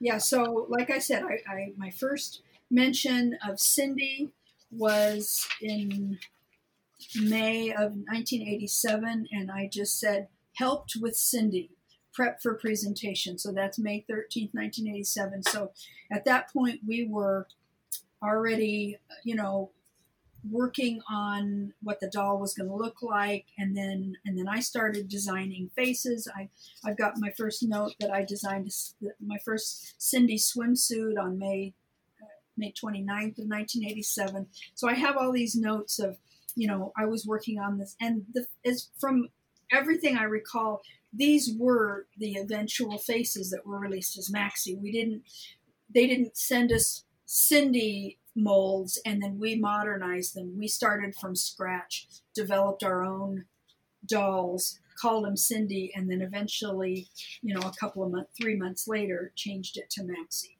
I don't have a note of when that exactly happened. It was just my first mention in my planner of when it was called Maxie, and that was August. Oh, that's that is so interesting. Yeah, because a lot of people know about the Hasbro acquisition of Sindy, but it's seen as more of a '90s thing.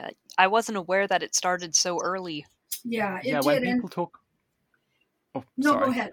No, go ahead. When people talk about like the sort of order of events with it, people always say. I mean, we already sort of knew that Maxie hadn't been developed to replace Jem and was supposed to run alongside her. But people often talk about it in like Jem died, so they made Maxie, and then Maxie died, so they bought Sindy. And it's like, no, no actually, no, no. Sindy goes in the middle. Exactly right. They they had Jem, and uh, honestly, I'm thinking that Jem was was really on her way out. Um, I have a note in July. Uh, I mean, I had my last thing that I worked on on on Jem was the accessories for Hollywood Jem, and then the um, uh, I did the accessories for Regine, who is Paris.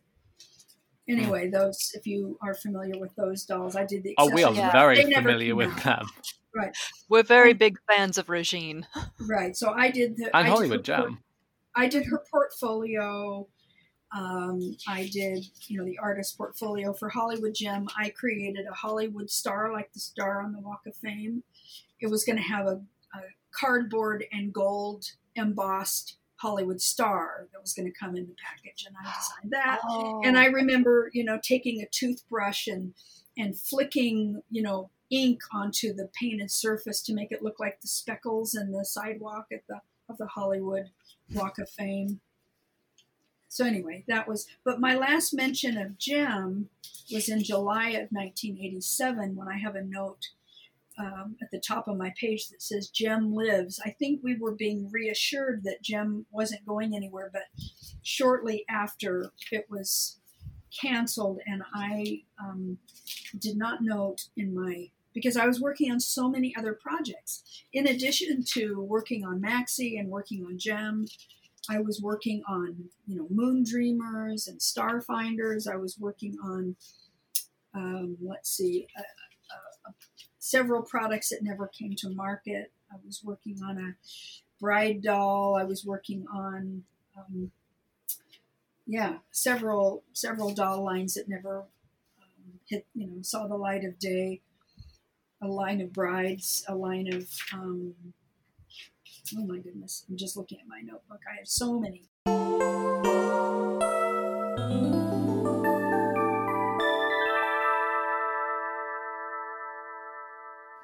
Yeah, I guess Emma, do you want to intro this bit? Because I think I introed the last bit when we jumped in. Oh, uh, what are we going back to this time? Um, I think it was the ugly pale pink lipstick on Raya. Oh, right. Let's uh, let's talk about Raya's face a bit and her makeup. So uh, when I was asked to do Raya's face, that was really quite a coup for me because, you know, I was um, I was known for my faces and designing faces, but mostly for the younger dolls, and so, you know, Jem was special.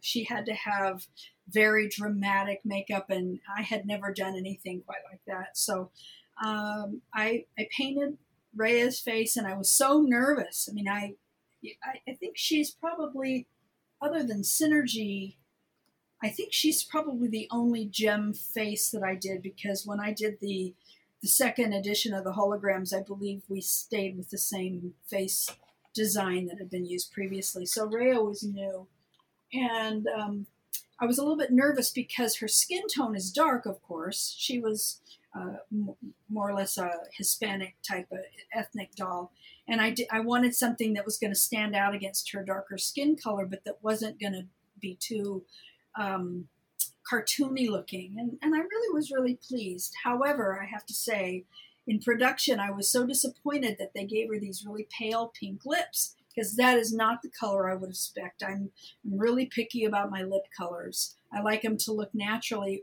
a little bit more fantasy. It could have been a little maybe a little more pink than a normal person might have worn, but it was not be that pale pink. That kind of reminded me of the 60s when we all wore that horrible pale pink lipstick, and I was not a fan of that look. So um, I have a Raya doll in my studio, and a couple of months ago I took her and I got so sick of looking at those pink lips that I repainted them a little darker, and now she looks just right. Yes, uh, I've seen your repainted one that you posted pictures of, and her lips are much more vivid now. Yeah, I think she looks more natural. But isn't that pink hair color just the best? And I oh, did, gorgeous. And I did get to pick that color too. And I was kind of surprised that she had that there was no other doll that had used that color. You know, we would get these. Um, I guess they were like a ring that would have uh, hair color samples on it uh, hair looped around, and we would get these books from the manufacturer, and we use nylon doll hair, whereas Mattel used saran for Barbie dolls at that time. I'm not sure if it's still the same, but at, the time we were doing um, Jem, we were using nylon, which is a little bit thicker. The strands are a little bit thicker. Saran is a little finer. And so we were working with a manufacturer of hair of um, doll hair that was sending us all these colors. And I remember finding that pink color in the book and being so excited because I, I wanted that color and they approved it. And so Raya, Raya's pink hair and my face was the final, but I did not design Raya's fashion. I just did her from the neck up. Well, I wonder. That's oh, we'll edit that bit out.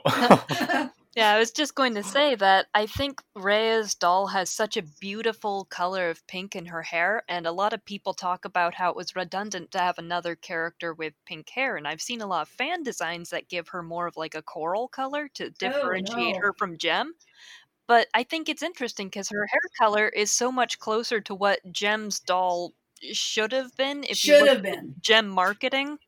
Exactly. That is so true. She she should have been that color but you know she was she had the mixture of blonde and pink mm. you know to give her her two identity yeah. you know, to give more evidence for that and so to have a to have a doll with all pink hair and of course her hair had a curl to it that Jem's didn't have it, it was a different style. I mean, I, I never thought, they never gave me a hard time at all about doing the pink hair. Yeah.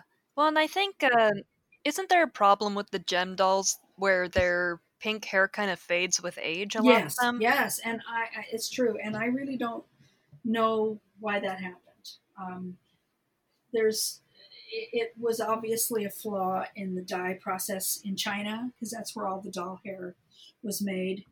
Um, there have been uh, there have been incidences of other things happening, not to necessarily the Jem, but other dolls, due to aging process that they haven't aged well. In the late 1990s, I worked on the um, Chatty Cathy when I was at Mattel. Worked on the Chatty Cathy re reboot. You know, that was a time when there were a lot of reproduction dolls going on, and it was getting close to Chatty. Chatty Cathy was released right around the same time Barbie was. Of course, she was a much younger doll. I believe she came out in 1960. Barbie came out in 1959, mm-hmm. and so um, they. Mattel wanted to redo her, so I was on the team, the large doll team. We were working on her. So we did the first two Chatty Cathy dolls that were released um, their eyes turned red and pink with time. One one doll was a brunette with like brown eyes, and one doll was a blonde with blue eyes. And the blue eye doll eyes turned pink, the, the irises, and the red and the brunette doll's eyes turned red. And it was, you know, obviously a flaw in the from the uh, the quality of the eyes from China, and it's it's horrible. I mean that that kind of thing happens. So it's not quite as dramatic. I mean nobody's looking at Jem and saying it's ghoulish like they did the poor Chatty Cathy dolls, but you know occasionally there'll be something about a, a part that will not age as well, a fabric that cracks, or you know face paint that fades unevenly or hair color that fades i don't know too many dolls that hair color fades but the, the Jems really did and i really don't know why it was just yeah. you know a flaw in the manufacturing process in some way and I think a lot of people these days, like modern fans, aren't really aware that that isn't what the Jem dolls always looked like. So it's good to right. get that explanation.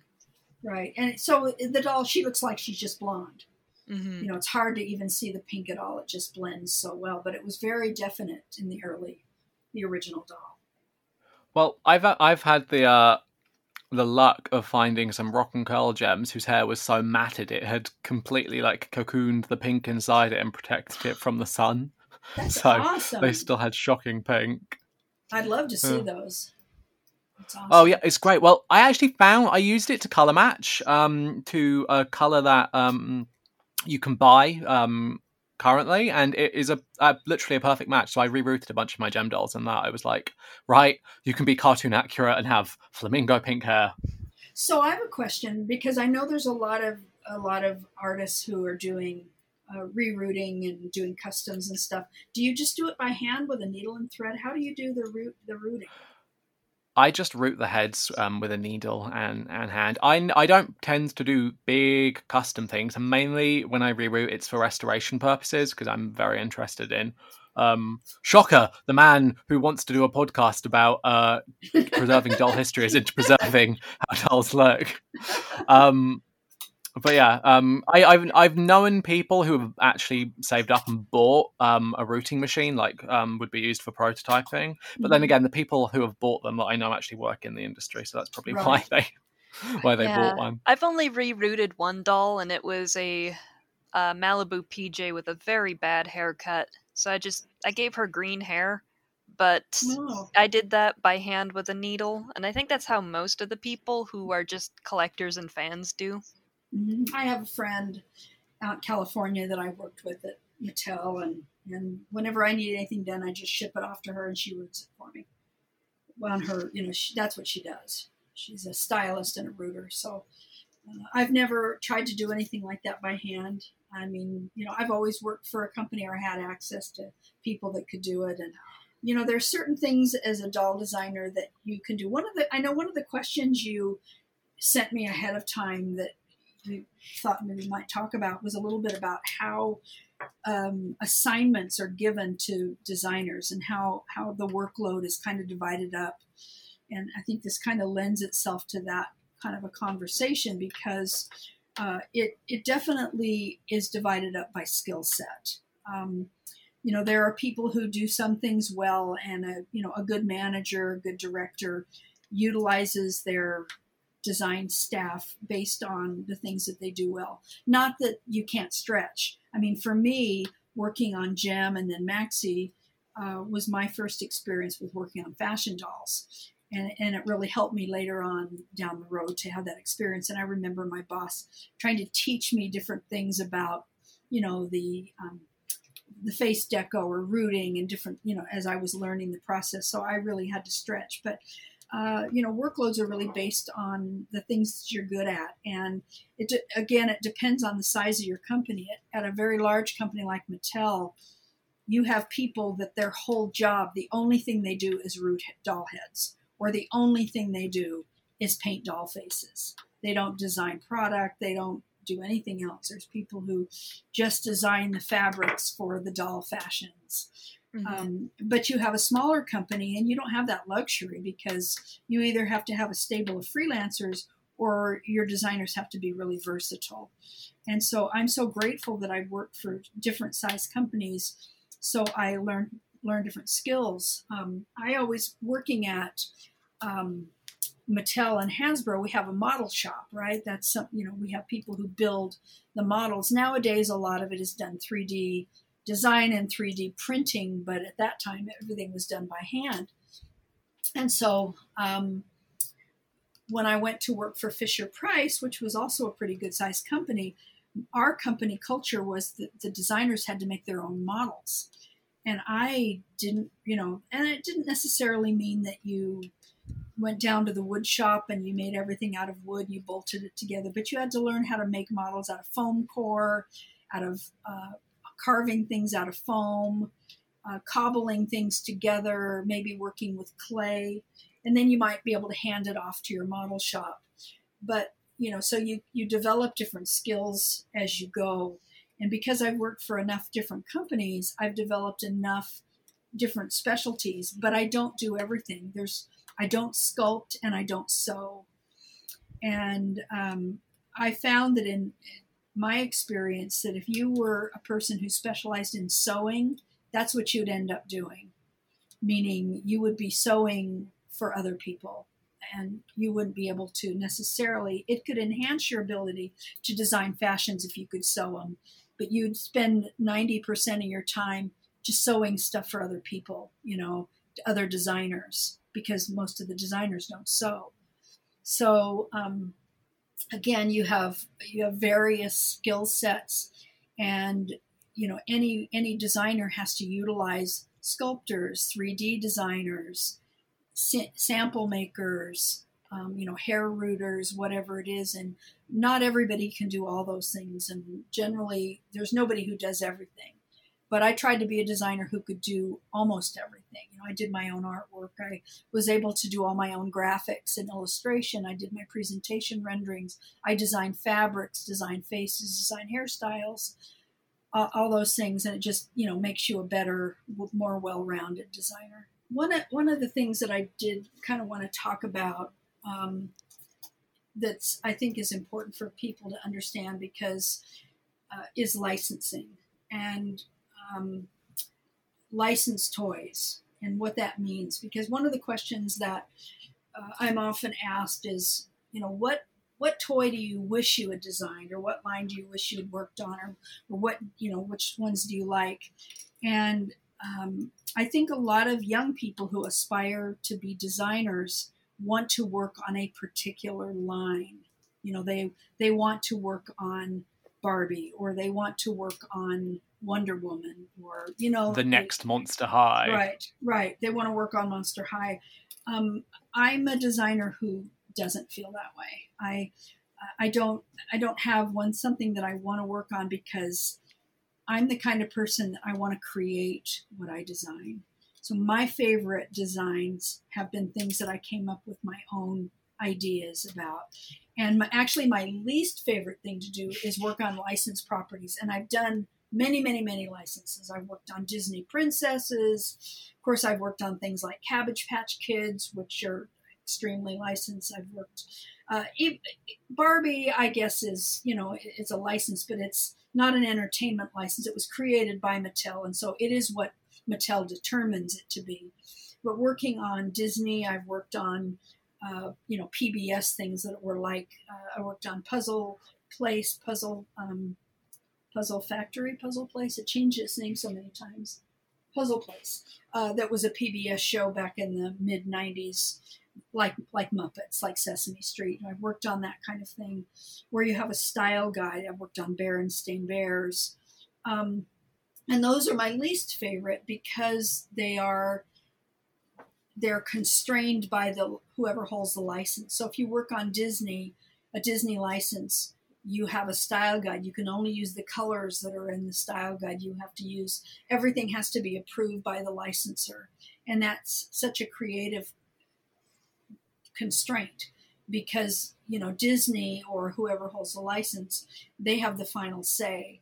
And so um, I always say, I just like to work on dolls and toys that are more open ended and maybe aren't involved with a license that is yeah because then you can make sure they're as fun as possible. Right.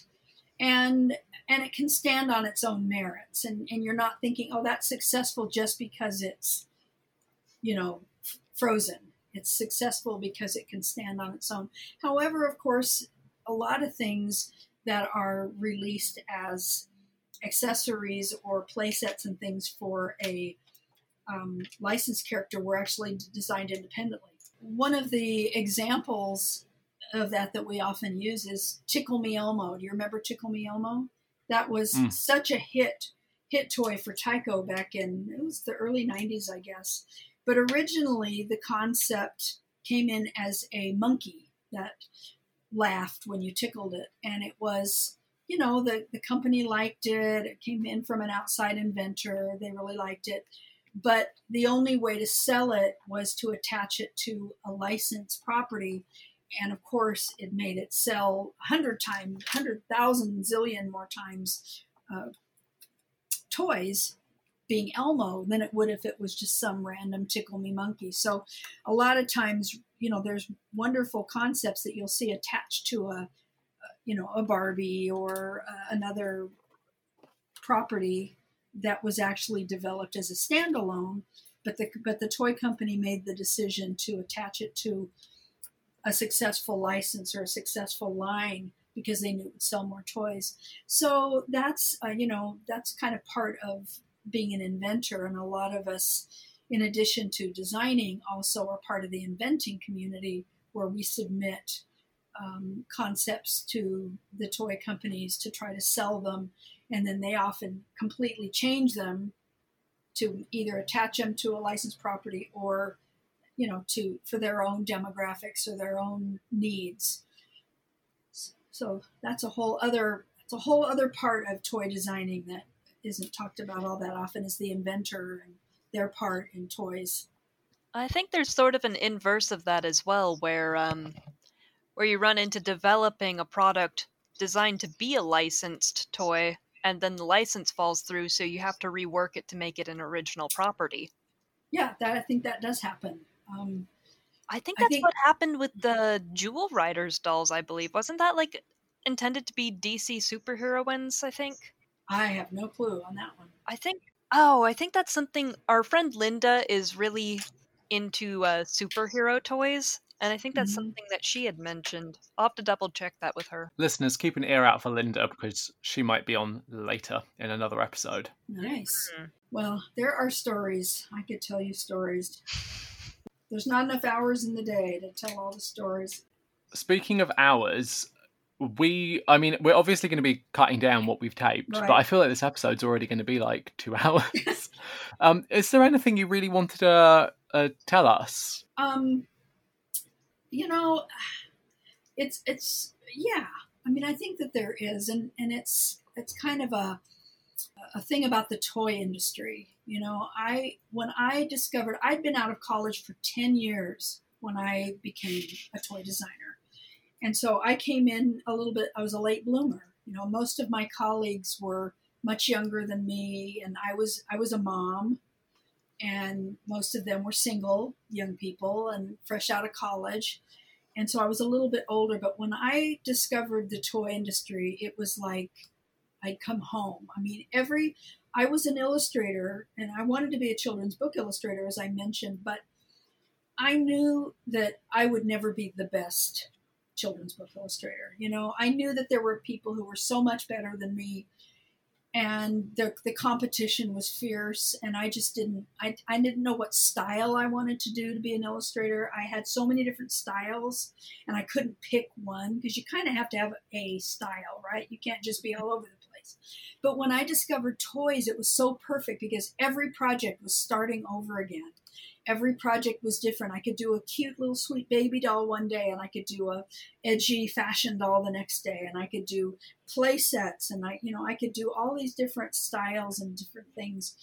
And you know, I found that most of us, I'm I'm friends with so many colleagues that I've had through the years, starting from the very beginning of my career, and almost without exception, people stay in the toy industry because they love it you know, I I knew one lady when I was at Fisher Price, and she was one of those industrial design types. She lasted about a year because toys just weren't for her. She was more of a, you know, she wanted to design like, you know, kitchen cabinets or electronics things. She she didn't have that playful spirit, but there's just something about designing toys that those of us who have found our home in toys love.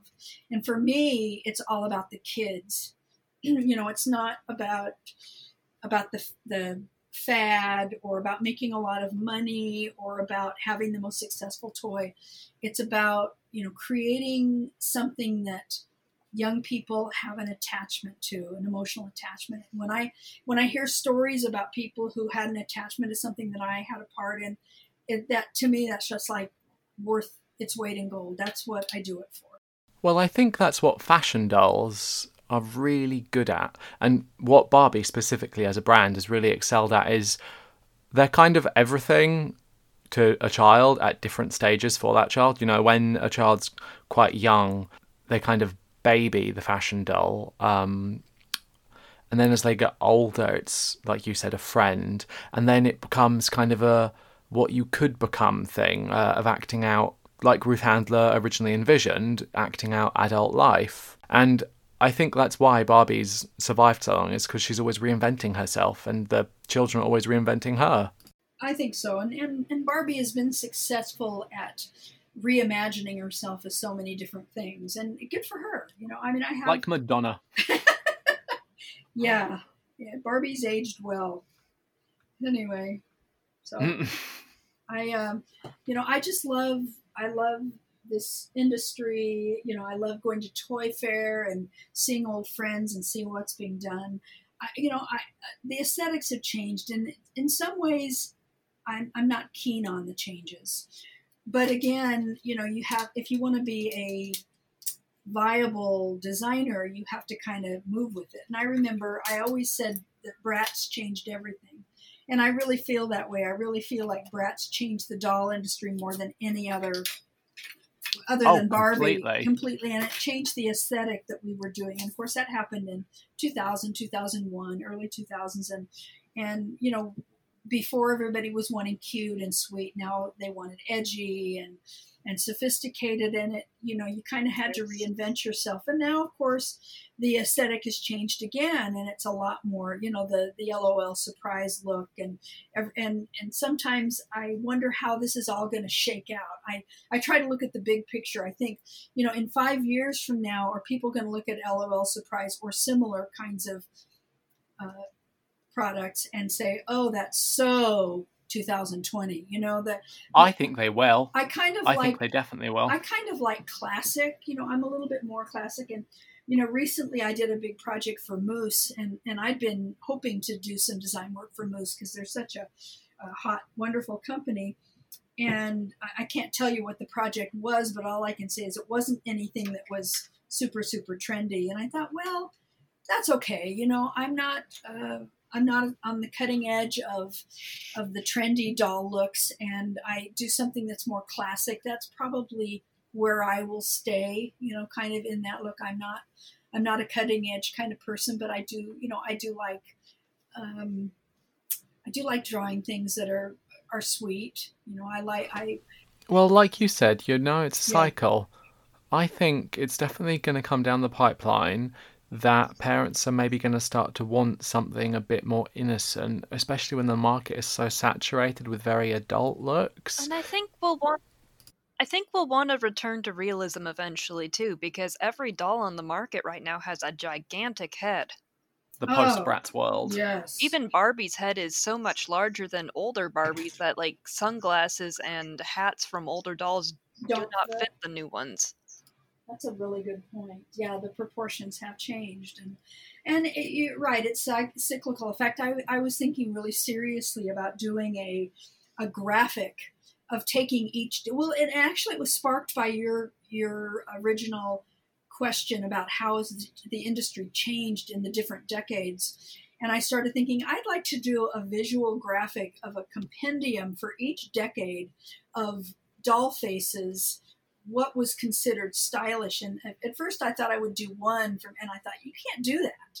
You know, you can't just pick one because Cabbage Patch Kids are obviously very different than Strawberry Shortcake or Rainbow. Br- You know, you can't say the '80s is Cabbage Patch Kids or something. You've got to have a, a variety. But I would love to do that where because and to, just so you can see from say maybe the 40s on because I grew up in the 50s and 60s, and so the Mhm. dolls that I liked before Barbie were much different looking than Much the aesthetics. more- Little Miss Revlon and such. Yeah, yeah, I have my little Miss Revlon, but she looks so Oh. different from Barbie. Mm-hmm. Well, we always joke that like Tammy is like the missing link between Miss Revlon and Barbie, Uh, she- and, and even though she came out she after. she exactly is. She really is a missing link. Um, and Tammy was is a really pretty doll. Um, another doll that's a little bit younger that is she's not really a missing link, but maybe she was like a stepping stone. Was the original a bit um, no, I can't say her name. Uh, a Betsy McCall. Ah, Betsy The McCall, yeah. She was obviously younger. She but she was still she was a step up from say the Ginny doll or you know the the old Mhm.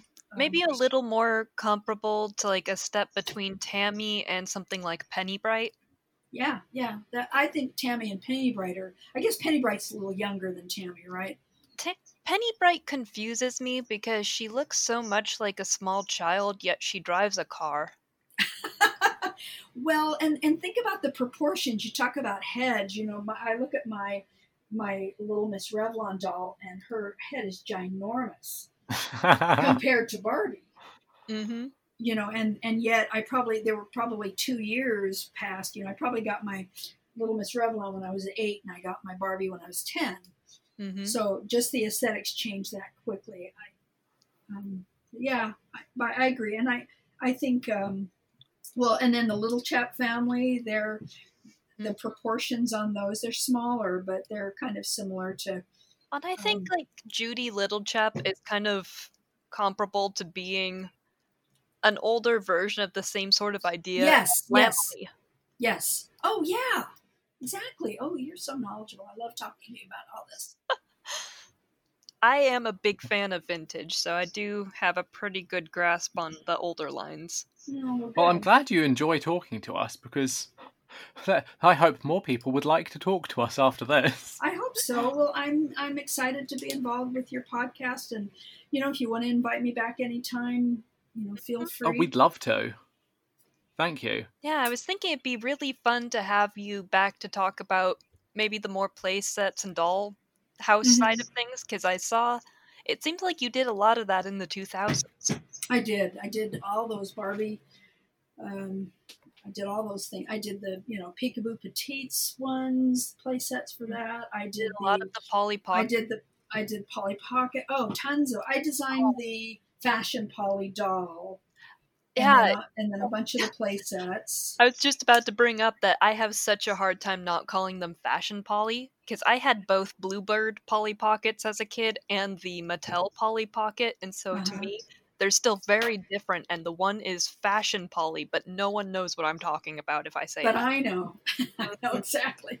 I I had a, a Bluebird Polly Pocket uh, horse stable as a kid, and oh my god, that was the best toy. The horse had an actual brushable mane, I'm- even though it was those toys were scale. those toys were brilliant. They were just I would love to have worked on. I love miniature stuff. I mean, I love working on the little the small stuff. I worked on a and, and I've also I've posted so much stuff on my Instagram, but I worked on a a little um, playset segment that never came out by a company called um, DSI down in they were down in Texas and it, was a little it was a it was to compete with Polly Pocket and they were called Teeny Teens.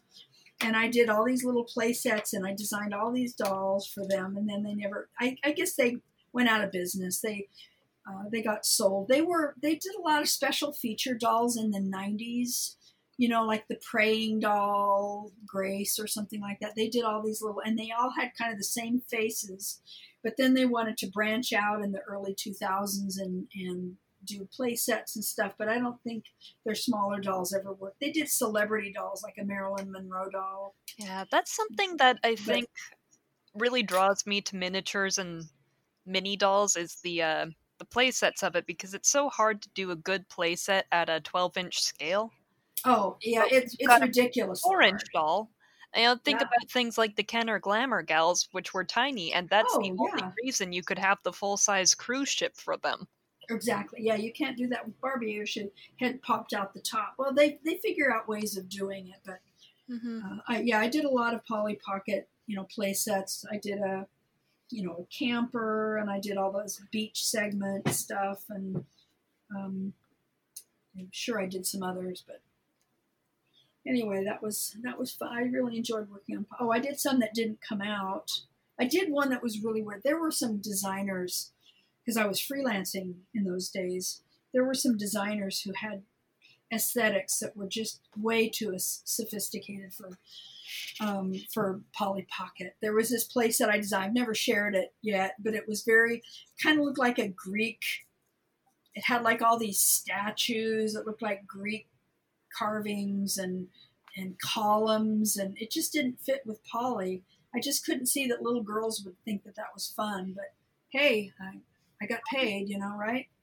Oh yeah, and Polly Pocket is much more cutesy. Like I'm the sort of nerd that would have enjoyed something like an ancient ruins playset, but yeah, that's kind of what it more like carnival and well, and like those Rockstar sets that I loved as a kid with the stage that played music and Oh yeah, that was so fun.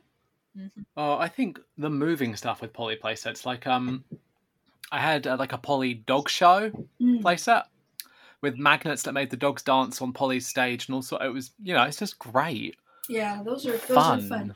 I did a I did a beach house, not part of the beach segments that I've shared, but something different. I've never posted those yet. I probably should dig those out of my files. And anyway, there's just I've got so much stuff. Um, I think we'd love to have you back to talk more about your work in the 2000s and a lot more of the playset side of things. oh, definitely, Okay, yeah. that'd be fun. I'd love to do that.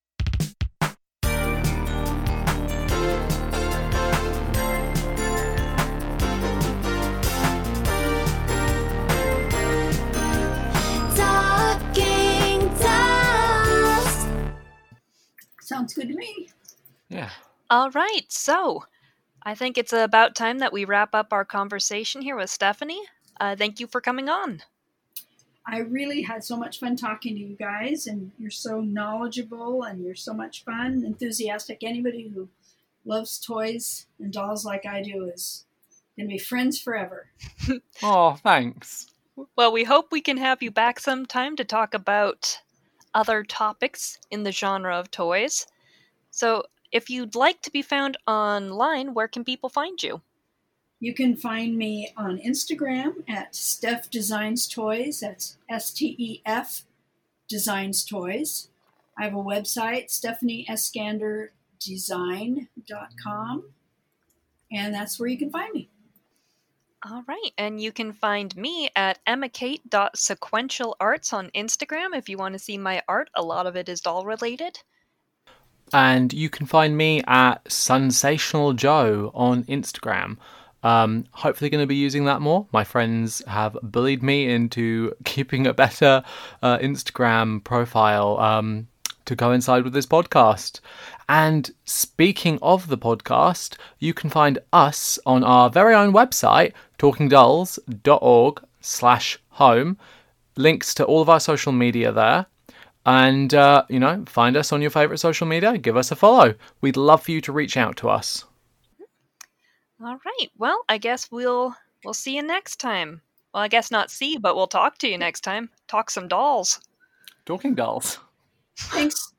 Thanks so Mhm. much for having me, you guys. It was Yep, and really fun. It was really great to have you. Um, thank you so much for your time. And, um, you know, we'd love to have you back again to talk about like post millennium stuff. Awesome. Let's Yep. do it. It's a date.